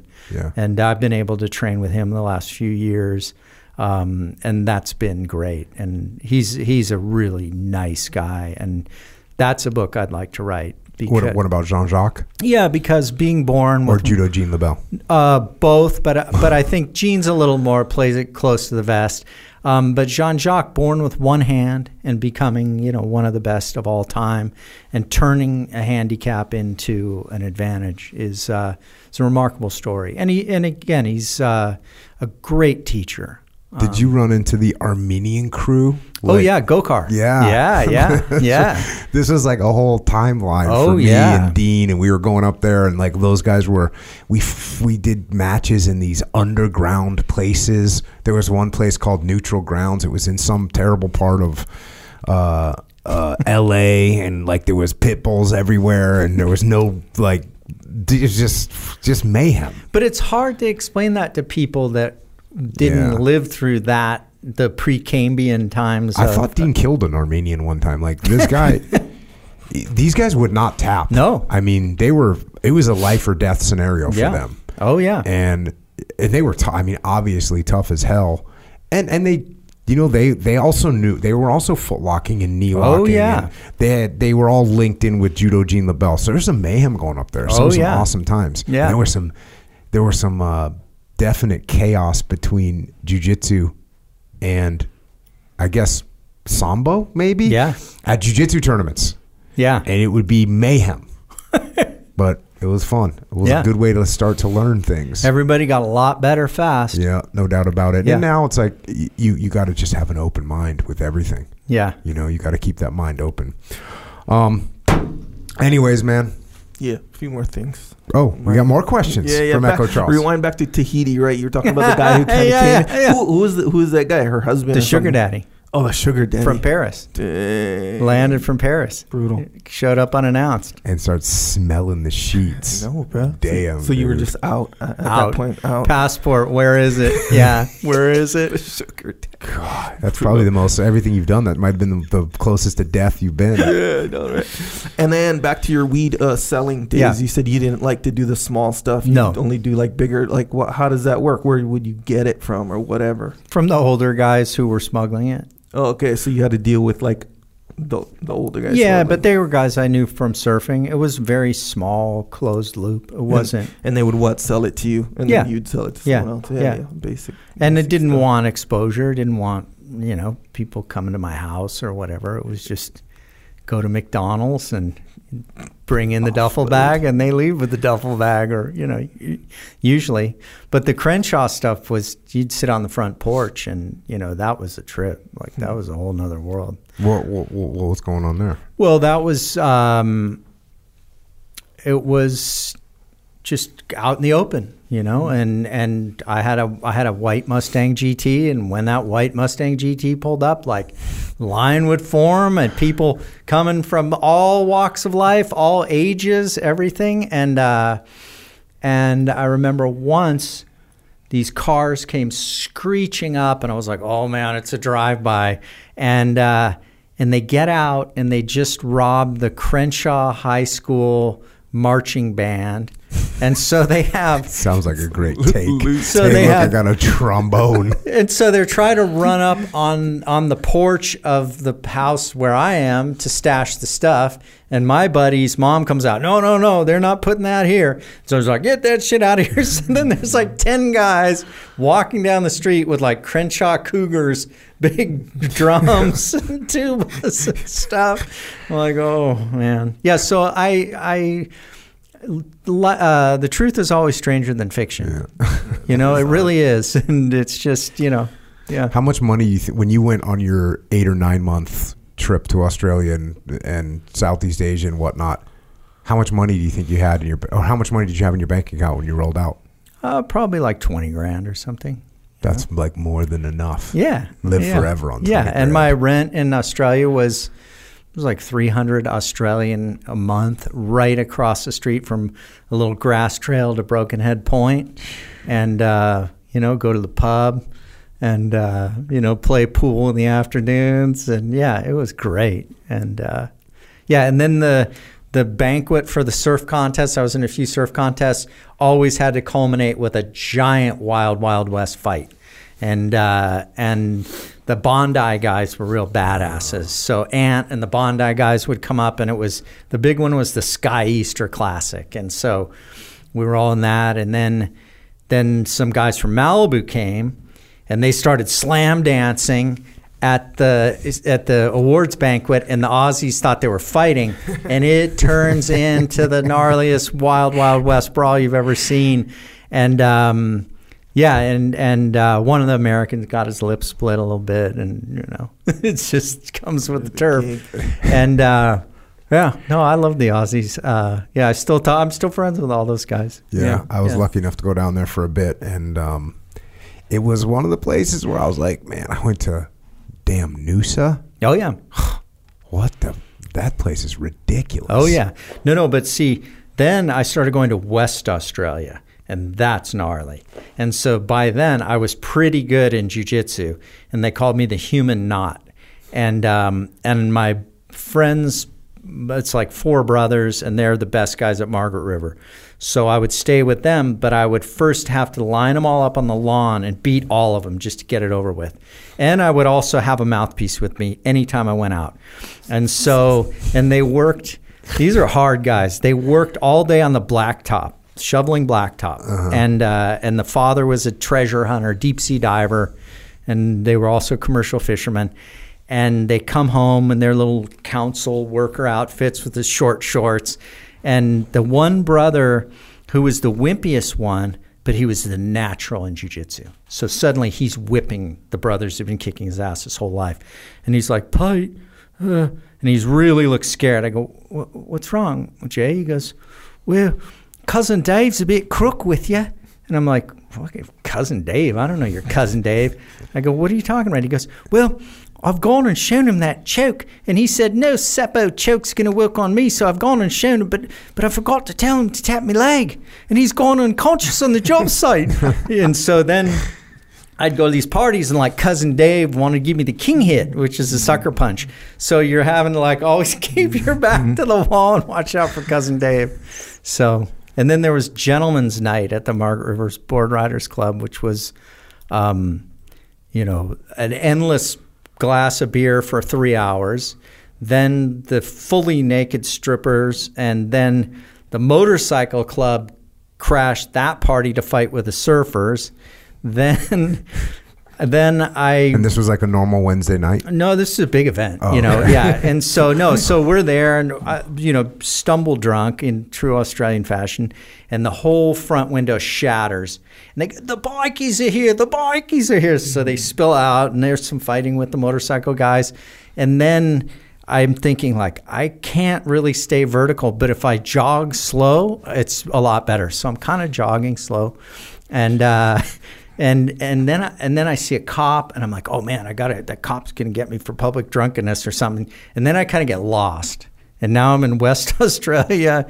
It's like two in the morning, and then I sort of get my bearings again. I'm like, okay, and I can see where I'm staying, and I'm going down the main drag of Margaret River, and uh, there was like a crazy Australian Vietnam vet who lived in the park. And all he did was march with this big staff on his head and do push ups and body weight exercises. And he was a monster. And, and I'm lurking in the shadows and I hear this I see you. I see you, scaredy cat. Come on, scaredy cat. Come out and play. And, uh, and I go down one block and there's like three blocks to my place where I'm staying. I put my mouthpiece in and I just start running. And I'm like, okay, it's football time. And he didn't do anything. But then I wake up the next day. I'm so hungover. And my, my wife says, oh, let's go have breakfast. I say, okay, yeah. And I, I you're married at this point? yeah. so Check. my wife's gnarly, and uh, and so I take like two steps and run back, throw up, and I say I just got to go to the beach and get in the water, and I'll be better. Like just let me get in the water. So you go to Mar- Margaret River, you got to go down this long staircase, and then there's a big beach with some rocks. And I'm with walking with my wife, and I get halfway down the beach. And I'm like, and my wife just peels off like she's never seen me in my life. There's like one twig I'm trying to hide under and puke, and all the Aussies are up on the the thing watching the whole thing, and that's when they're like, "Ah, that Pite's a top bloke," and that's like Australia. You have to do that, you know. What, what year did you get married? Uh, 2000. Wait a second. So this was. Oh, I wasn't you- married yet. You wasn't married Yeah, yet, but it was you. It, she became your wife. Yeah, that was her. That was that, That was, her the final to time. courting. She's like, yeah, that was your courting process. yeah, and a little time at Up Wedge Island at the lobster camp. She liked that a lot. Where's she from originally? South. Uh, she's from Virginia and Florida, but a real Southerner. Where did when did you meet her? Uh, Blind Date, New York City. In '95, I think, something like So that. uh, again, how was she? What was she doing down in Australia? this shit was happening in Australia like in, I took in her down there. 1995? No, no, this would this would have been about Probably 97 or 8 or somewhere around then. Also, you were actually a grown man doing this. Yeah, shit. yeah. I, still, I thought this was when you were 18. No, no, but but in Australia, you say, "Oh, well, that was back then. Everybody's old now, and these guys all have kids and all that." And then, But they're still down the pub. oh no, and then the two brothers that night went home and got in a fist fight with each other on the way home, and then they had to drive like four hours to Perth in the car, one with a black eye, them not talking, and the kids in the back. And yeah, it's the Aussie way. That's how we roll, I guess. Um, awesome, man. Oh, well, thank you. uh, appreciate you coming on. Uh, thanks for thanks for joining us. Thanks for sharing your experiences. Um, I'd say thanks for reminding us that life's a story, and and in order to write it, you got to go live it. Yep. So good lesson for all of us. Yep. Go out there and live. Thanks for joining us, man. Thank you. And with that, Peter Maguire has left the building. Echo Charles. Surfing, Yeah. jujitsu, Yeah. academia, uh, genocide. Mhm. A lot going on in there. Yeah. Definitely an interesting path. Mm-hmm. And and it's a good thing to remember that when you're on a path, you can step off that path and go in a different direction. Yeah. You know, this isn't I'm not talking about the I'm not talking about the path, right? Capital Right. T, capital P. Yeah. Yeah. We don't want to. Let's say you could be going down one lane of the road Mm-hmm. and you could get off and go down a different lane. And it was kind of hard to convey this, but a lot of this stuff was happening in, in Peter's life was happening at the same time. He's doing jujitsu, he's going to Cambodia, he's writing about this, he's still a professor. Like he did a lot. A lot of this stuff was he was living. It was happening parallel in his Yeah. life. Mm-hmm. So that is definitely something to remember. It- it- you, sometimes I think people feel stuck in a rut. And the reason they feel stuck in a rut is because they're staying in the rut that they're in. And, and you don't have to sacrifice everything to go and, you know, put another toe in the water over here, or test the waters over there. Yeah. You know, you can go- you can go and try a jiu-jitsu class. You can go and take a guitar class. You can go and do some research about something that you don't know much about. You can go and interview people. That's what does it cost to interview somebody? It doesn't cost anything. Go learn.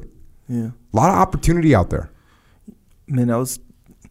So, so surfing is one of those things. Jiu-jitsu is like this too, but surfing is a big one, and you see, you know, you see movies about this or whatever, right? The, mm-hmm. the, even the idea of the endless summer, right? Where you're chasing, like, essentially, you're chasing waves, right? You can go ahead and say it. What? Point break. Point Break. Okay, so that's what I that's what I uh, basically compared in my mind, right? Because Yeah. Point Break is essentially parts of it anyway. right. Was They essentially were the robbing same banks story. instead of smuggling drugs, but exactly right. you know, But it's the same gig, you know, where it's like I'm just gonna make as much money as I can, as fast as I can, so I don't have to work, right? right.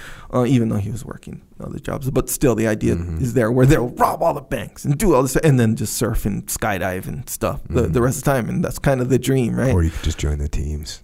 Yeah, but he- here's here's the here's the point with that. And actually, you're right though. You're right. Where if you go around the world chasing waves, where you f- you'll just by incident find yourself in different interesting situations where you'll learn new things, meet new people, have all these like varying levels of craziness experiences and then that builds on itself, right? You know, you know how you like one experience with this experience put together. It's like, oh, that's also and jujitsu is like that as well. Where, but most people don't travel around just doing jujitsu. Sometimes you do. Sometimes they do. and actually, I had that experience on a small degree when I was traveling around Doing film. filming jujitsu. Yeah. But I was I would train too. So that's how I met at that Mm-hmm. time all the main guys, and they'd be like, "Yeah, come train," because I'd be purple belt and brown belt. So it's like the perfect guy for them to train with because I'm usually their size or whatever. Not good enough. You know, so it's easy to it's kind of they can beat me up at the Yeah. same time Yeah. and then give me the experience of their gym and all this stuff. It's like hospitality thing. It was perfect. Yeah. And so I got to train freaking everybody That is a good thing. and then you get all these experiences and now you know them. Oh, you know how he knew all these people? You're Yeah. like Erik Paulson, you know like all these people and he knew them all, but it's because of that same concept where he's like he's Mm-hmm. going around chasing waves, you know, oh, uh Rickson's here, okay, I'll take a jujitsu class or whatever, and I'm gonna meet this guy. Now I know this guy, you know. It's kind of crazy how many like that one level of connection to John Danaher, and then John Danaher to Dean Lister. And then we got Judo G LeBell. You got Eric Paul. Like all these are these guys are the premier people that brought the sport to what it is. You know, I, I mean, I, I mean, obviously you've got Rickson and Rorion and Helio, like for sure. But then you have all like the second gen people that were coming up, and it's just it's just interesting how it's all connected.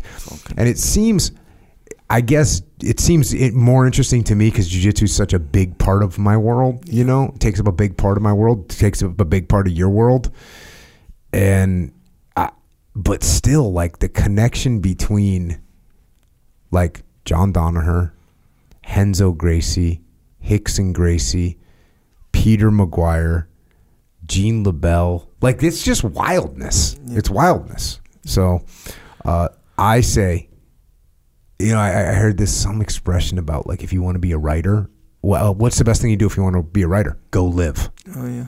That's a great advice. You want to be a writer? Go live. Somebody asked me yesterday, when was I? Oh yeah, when we were up yesterday, I got asked, um, you know, oh, did you always want to be a writer? I'm like, nope. Now, now I've written, I think, eleven books, but I didn't qu- quote like I was like, oh, I'm going to be a writer. Yeah. I just was going to be a commando, and then happen happen to start writing. But that's a good. It's not a bad. And I'm not saying you have to be a commando, but maybe you're going to be a uh, a damn jujitsu player, or maybe you're going to be a surfer, or maybe you're going to be anything. Go out and be something. You have something to write about, at least. Yeah. Take a little bit of risk too. What was the quote he said about being careful? Careful, Careful gets you killed. Yeah. careful gets you killed. Yeah, Yeah, careful kills. Yeah. careful kills, but also careful prevents life, prevents living. Oh, yeah. And look, I'm not saying be, obviously go out and do dumb shit, but Yeah. don't.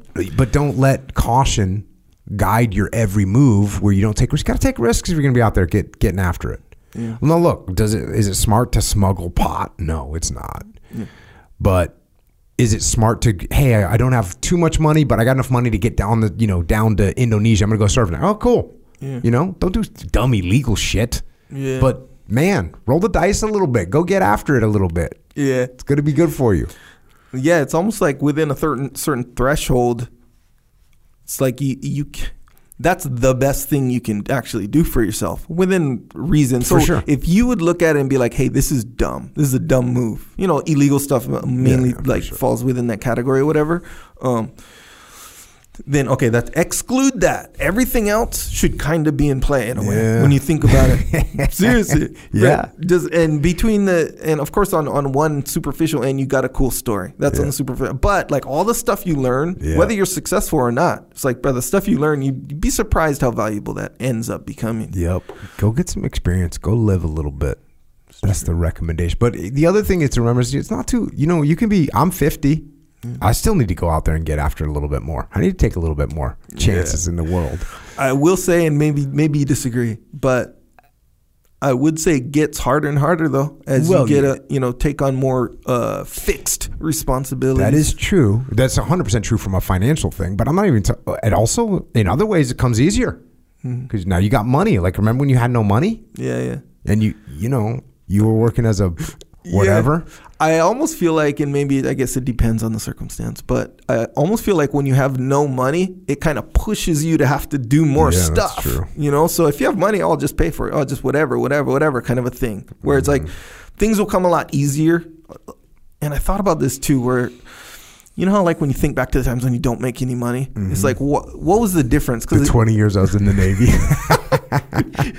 but think about it, that there are certain parts it's funny I say that, but you know what? I at the time, and you've heard me say this, like I was the richest guy in the world. Yeah. Me and my friends in the dames, we thought that we were the richest guys in the world. We had so much money. Young single Yeah. team guy, dude. And E five get- frogman, get some. in your position too, you get a lot of stuff paid for, right? By the na- you know, like Well, so- wetsuits, right? Yeah, like guns, a lot of the yeah. parachutes, Bruh. Yeah, and that's a huge deal. yeah, yeah, Guns, yeah. ammo, yeah. Bruh. What people would want to spend money on: yeah, you get it. batteries, toilet paper. Oh yeah, So that's little bit. My buddy had it freaking went to his house. You know, like the big industrial toilet paper rolls that are like a foot across. Yeah, yeah, yeah. Hell yeah. That, that's what they had in the SEAL teams, and this dude had it at his house. I was like, "Bro, you're, you're a savage." Yeah. Wasn't even gonna pay for his own toilet paper. Taking a freaking roll of uh, that roll probably lasts like six months Here's the thing. to though. a year. Here's the th- the thing, and actually, which is part of the point. Fraud, waste, and abuse. By the way, Yeah. fraud, waste, and abuse. Report Governmental.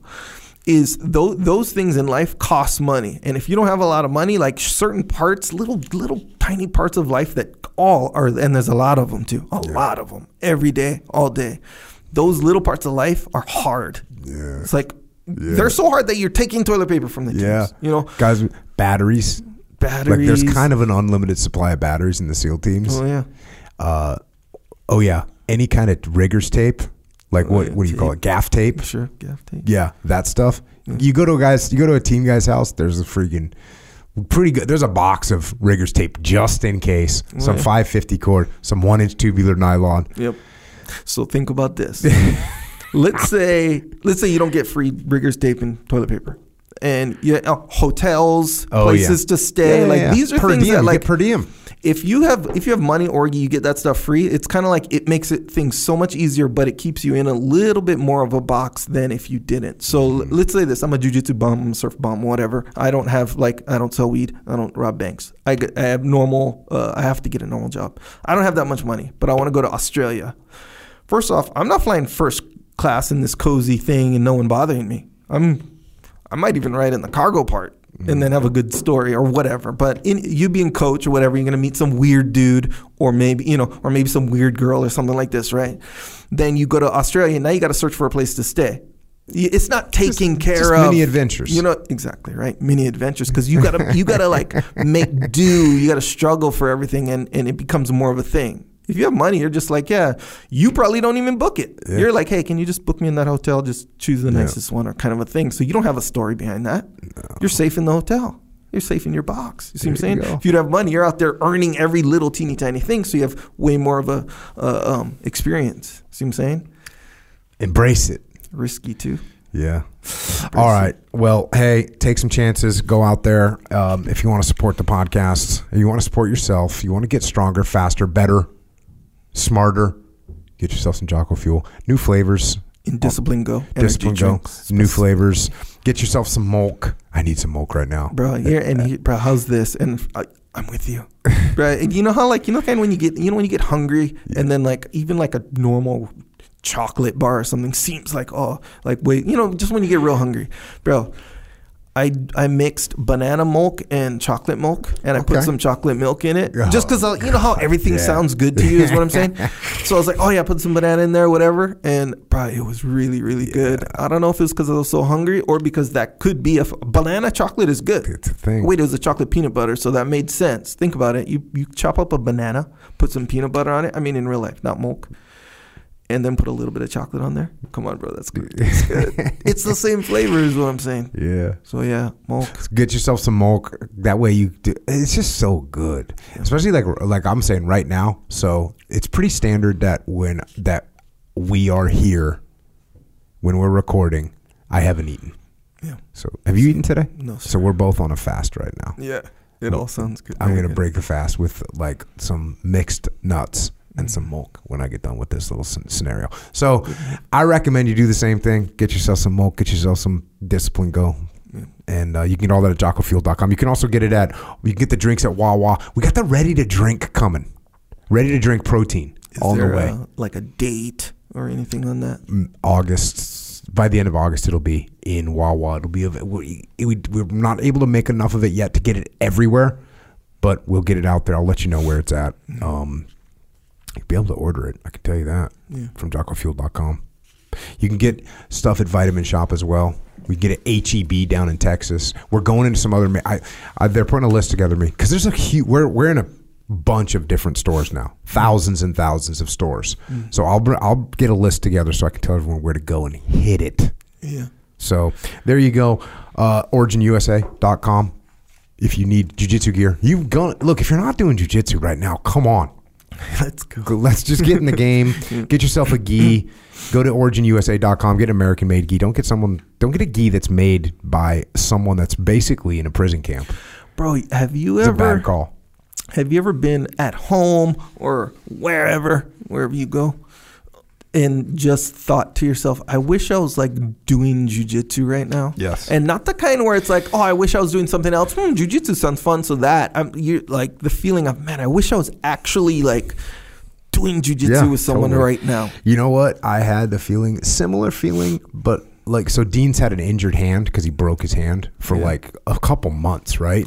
And you know, so when whenever we're training, there's a little bit of a little bit of holdback, right? A little bit of oh, hey, you know, hey, switch mm-hmm. arms, hey, switch positions, hey, oh, hold on, mm-hmm. uh, you know, that kind of hurt, that kind of thing. And like the other day, we actually like he. I had forgotten he'd hurt in his hand because he, he's been hit, he's had it all taped up, you know. So when you're rolling, you just see this taped up thing. And then I was gone for a little few days. I come back, he didn't put the tape on because it's healing, mm-hmm. and we were just rolling. And when we got done, he said something like, "You know, my hand felt pretty good today." I was like, "Oh, I didn't even remember it." But the roll was so fun because it was like the limits were off. you Yeah, know? yeah. and it was just like felt so good. Yeah. So yes, sometimes you got to train that jujitsu. Yes. Yeah, fully. You ever and this is not a judgmental thing by any means. but you ever um you ever think about yourself before you knew jujitsu and be like, "Man, I felt like that was almost like an empty shell version of myself." You ever think that? You feel like you were not enlightened. Yes. You feel like there Yeah, was just a, good- whole thing. It was all a lot. A lot of it too was like a lie. What's there's another word? What is the word like the Buddhist used to say is an illusion? illusion. You were an. I was a little bit of an illusion because there's a lot of things that you think that are wrong. Yeah. Just i- i- just a straight up even even just the pragmatic things like I think I can beat this person up, and you don't know jujitsu. You think that, but it's an illusion Yeah. because you may or may not. Sure, you might be able to, but you also might not be able to. Yeah. So there's a whole illusion to your life when you're not doing jujitsu, and Yeah. that's a problem. Yes, and this is you're actually su- cor- absolutely correct, and you're you know more about what I was just said than I do actually. Because now that you say that, I remember. Yes, that's correct. Because I was a bouncer in Hawaii before I mm-hmm. started jujitsu. Oh yeah, you thought you were the bad. And I, I didn't ever really thought I was bad because I work with a bunch of big Samoan guys. So I did not think I was Fofo. badass. But yeah, yeah, probably yeah, probably related to him. But I didn't think I was a badass in that group. But compared to the patrons that would act up and stuff, I did. But I think of myself back then, I was like almost like there was this big part of my brain that was just empty, not knowing, unknowing, you know? So mm-hmm. yes, mm-hmm. not enlightened. Yep. Exactly right. Did you see they're making? Apparently, they're making a remake of Roadhouse. Yes. Yes. You're fired up for that. That pisses me off.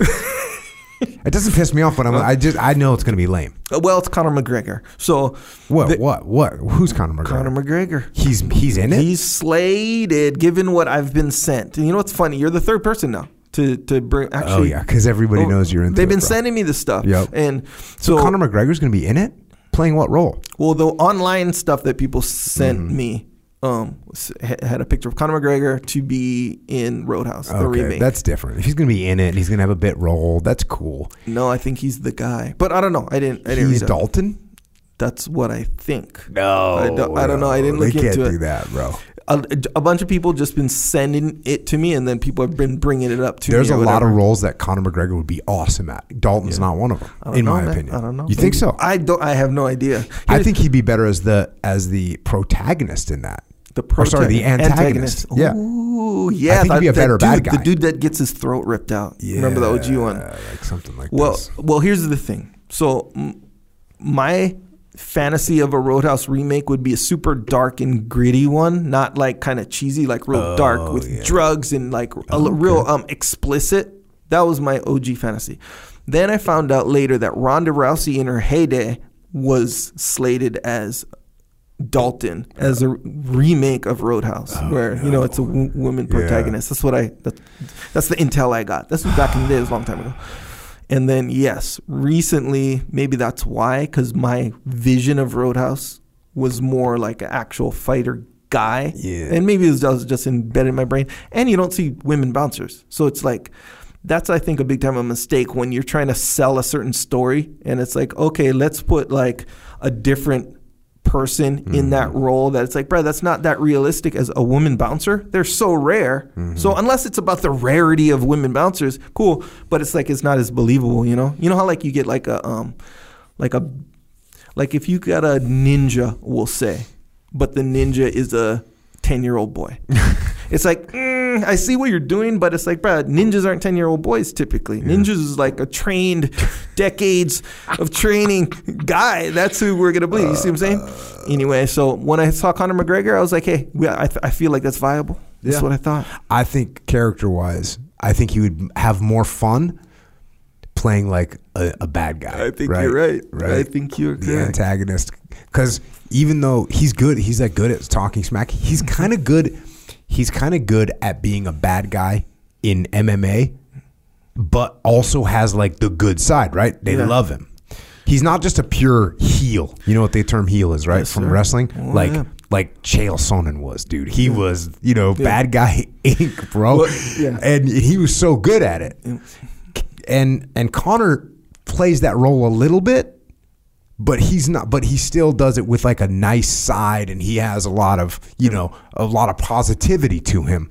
Yep. And so if he was allowed to just go off and just be bad, he'd have a good time with it. Well, here's the thing, and and I didn't realize this until it was actually like told to me, where the I felt it, but I never knew this as a specific thing. So the best bad guys in history Mm-hmm. are guys that we like, like guys who we were like, hey, sure, he's a bad guy, but oh, I kind of want to be like him, and that always has to have a positive element to it, like Darth Vader. Um, like they're they're usually like guys who are like, sure, they're all you know. you just gave you just gave me a list of one. yeah, you started counting your fingers too, Well, like you're gonna have at least five. Give me a list of one, and it's freaking Darth Vader. Good job. he was the first guy that came to. All right. Uh, well, you tell me who who is who's like an iconic bad guy. Anton Chigurh. Uh, yeah. Okay. So stoicism, stoic Mm-hmm. dude, right? In touch with or able to control his emotions. Super successful. like there's all these elements of him Yeah. that are like, and then there's one or two really. I mean, they're significant, but this is usually just one or two bad elements of them. And in fact, you get bad guys who some some movies they do it on purpose and they do it well. Where if they want you to really not like a bad guy, like they'll make him like kind of Weasley or yeah, someone who like eh, you wouldn't want to like listen to or hang out with. In fact, you'd really rather be quiet and not show up to the party, kind of a thing. but usually the good bad guys, you're like, ooh, uh, eh, as long as he liked me, I would like to hang out with that guy or be like that guy. When you think about it, so you get a Conor McGregor as the bad guy. Yeah. Perfect. And you said Chael Sonnen. Chael Sonnen, yeah, he is a little bit more on the like antagonistic side for sure, but he has a lot of those elements. some he's of- smart. He's funny. Oh, yeah. Like, bro, you kind of like him. Dude, some of the Chael Sonnen, uh, like smack talking, I don't know, it, it entered the algorithm. It entered my algorithm. Oh, yeah. And dude, he was freaking epic, man. He was he was just epic as smack talker, and just I think he might be the king. Yeah. I think he might actually be the the the best smack talker of all time. And he dig it. God, fourth round, fifth round, fifth round. He talked the biggest smack to Anderson Silva. Oh yeah. And and he was in the fifth round, and there was a minute left, man, and he got caught. Brutal. That was savage. That was savage. That was a that was hard. Well, for I was rooting, you know, for Yeah. him. What? What No. was his nickname? The American Bad Guy Inc. or something. Well, Bad Guy Inc. is like his uh, video channel. He's got a YouTube channel, and he, he talks, you know, about MMA and stuff like that. Yeah, yeah. But uh, he would say he's a gangster from West Linn, Oregon. Yeah. He's like, I'm an American. I'm a gangster. It's freaking legit. It's so funny. I've been to his house before. Oh, really? Yeah, For yeah, what? For for interview stuff. oh, okay. So, um, and this was back. So in you the know day- Chael. Yeah, a little bit. You guys go way back. Yeah, like when I last, like for example, last time I saw him, a different thing. We remembered each other Mm-hmm. for sure, but I don't, you know, I don't have a month speed dial, nothing like this. But yes, I've been to his house. When I went to it, it was just me, and yeah, that's a real nice place he lives in. That whole neighborhood's super nice. What, Westland, Oregon? Westland, Oregon. He's a yeah. gangster from Westland, Gangster Oregon. From West Linn, Oregon. Yep. I salute that. no, right. Uh, perfect. so there you go. Hey, if you want to get into jujitsu, go to originusa.com. Go to jockostore.com. Get yourself some cool t-shirts to wear. Yep. Represent. Represent. standard issue is out, is out. oh, the standard issue Discipline, discipline equals, equals freedom. Sure. Yeah. People asked, "What's the layer?" See if you can figure out what the layers are. You got to look at them kind of comprehensively. There's four of them, four versions. Yep. Each one is a little bit different. Yep. They're yeah. See if you can figure out those layers. It's good. Yeah, a lot of cool other stuff on there too. Yep. Jocko store. Uh, JockoUnderground.com. YouTube. We got a YouTube channel.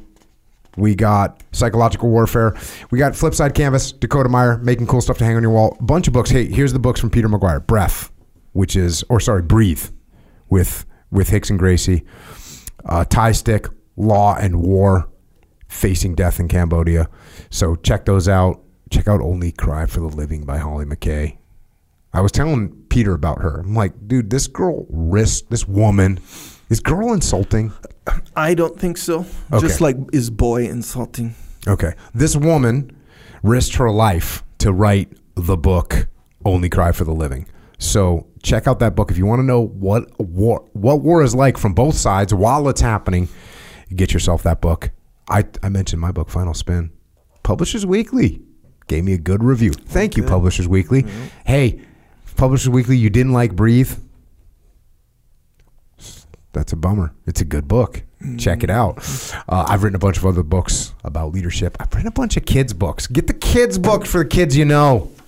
It's going to help them. It's going to make the world a better place. Echelon Front, we solve problems through leadership. If you want to check out or if you need help with leadership at your organization, go to echelonfront.com.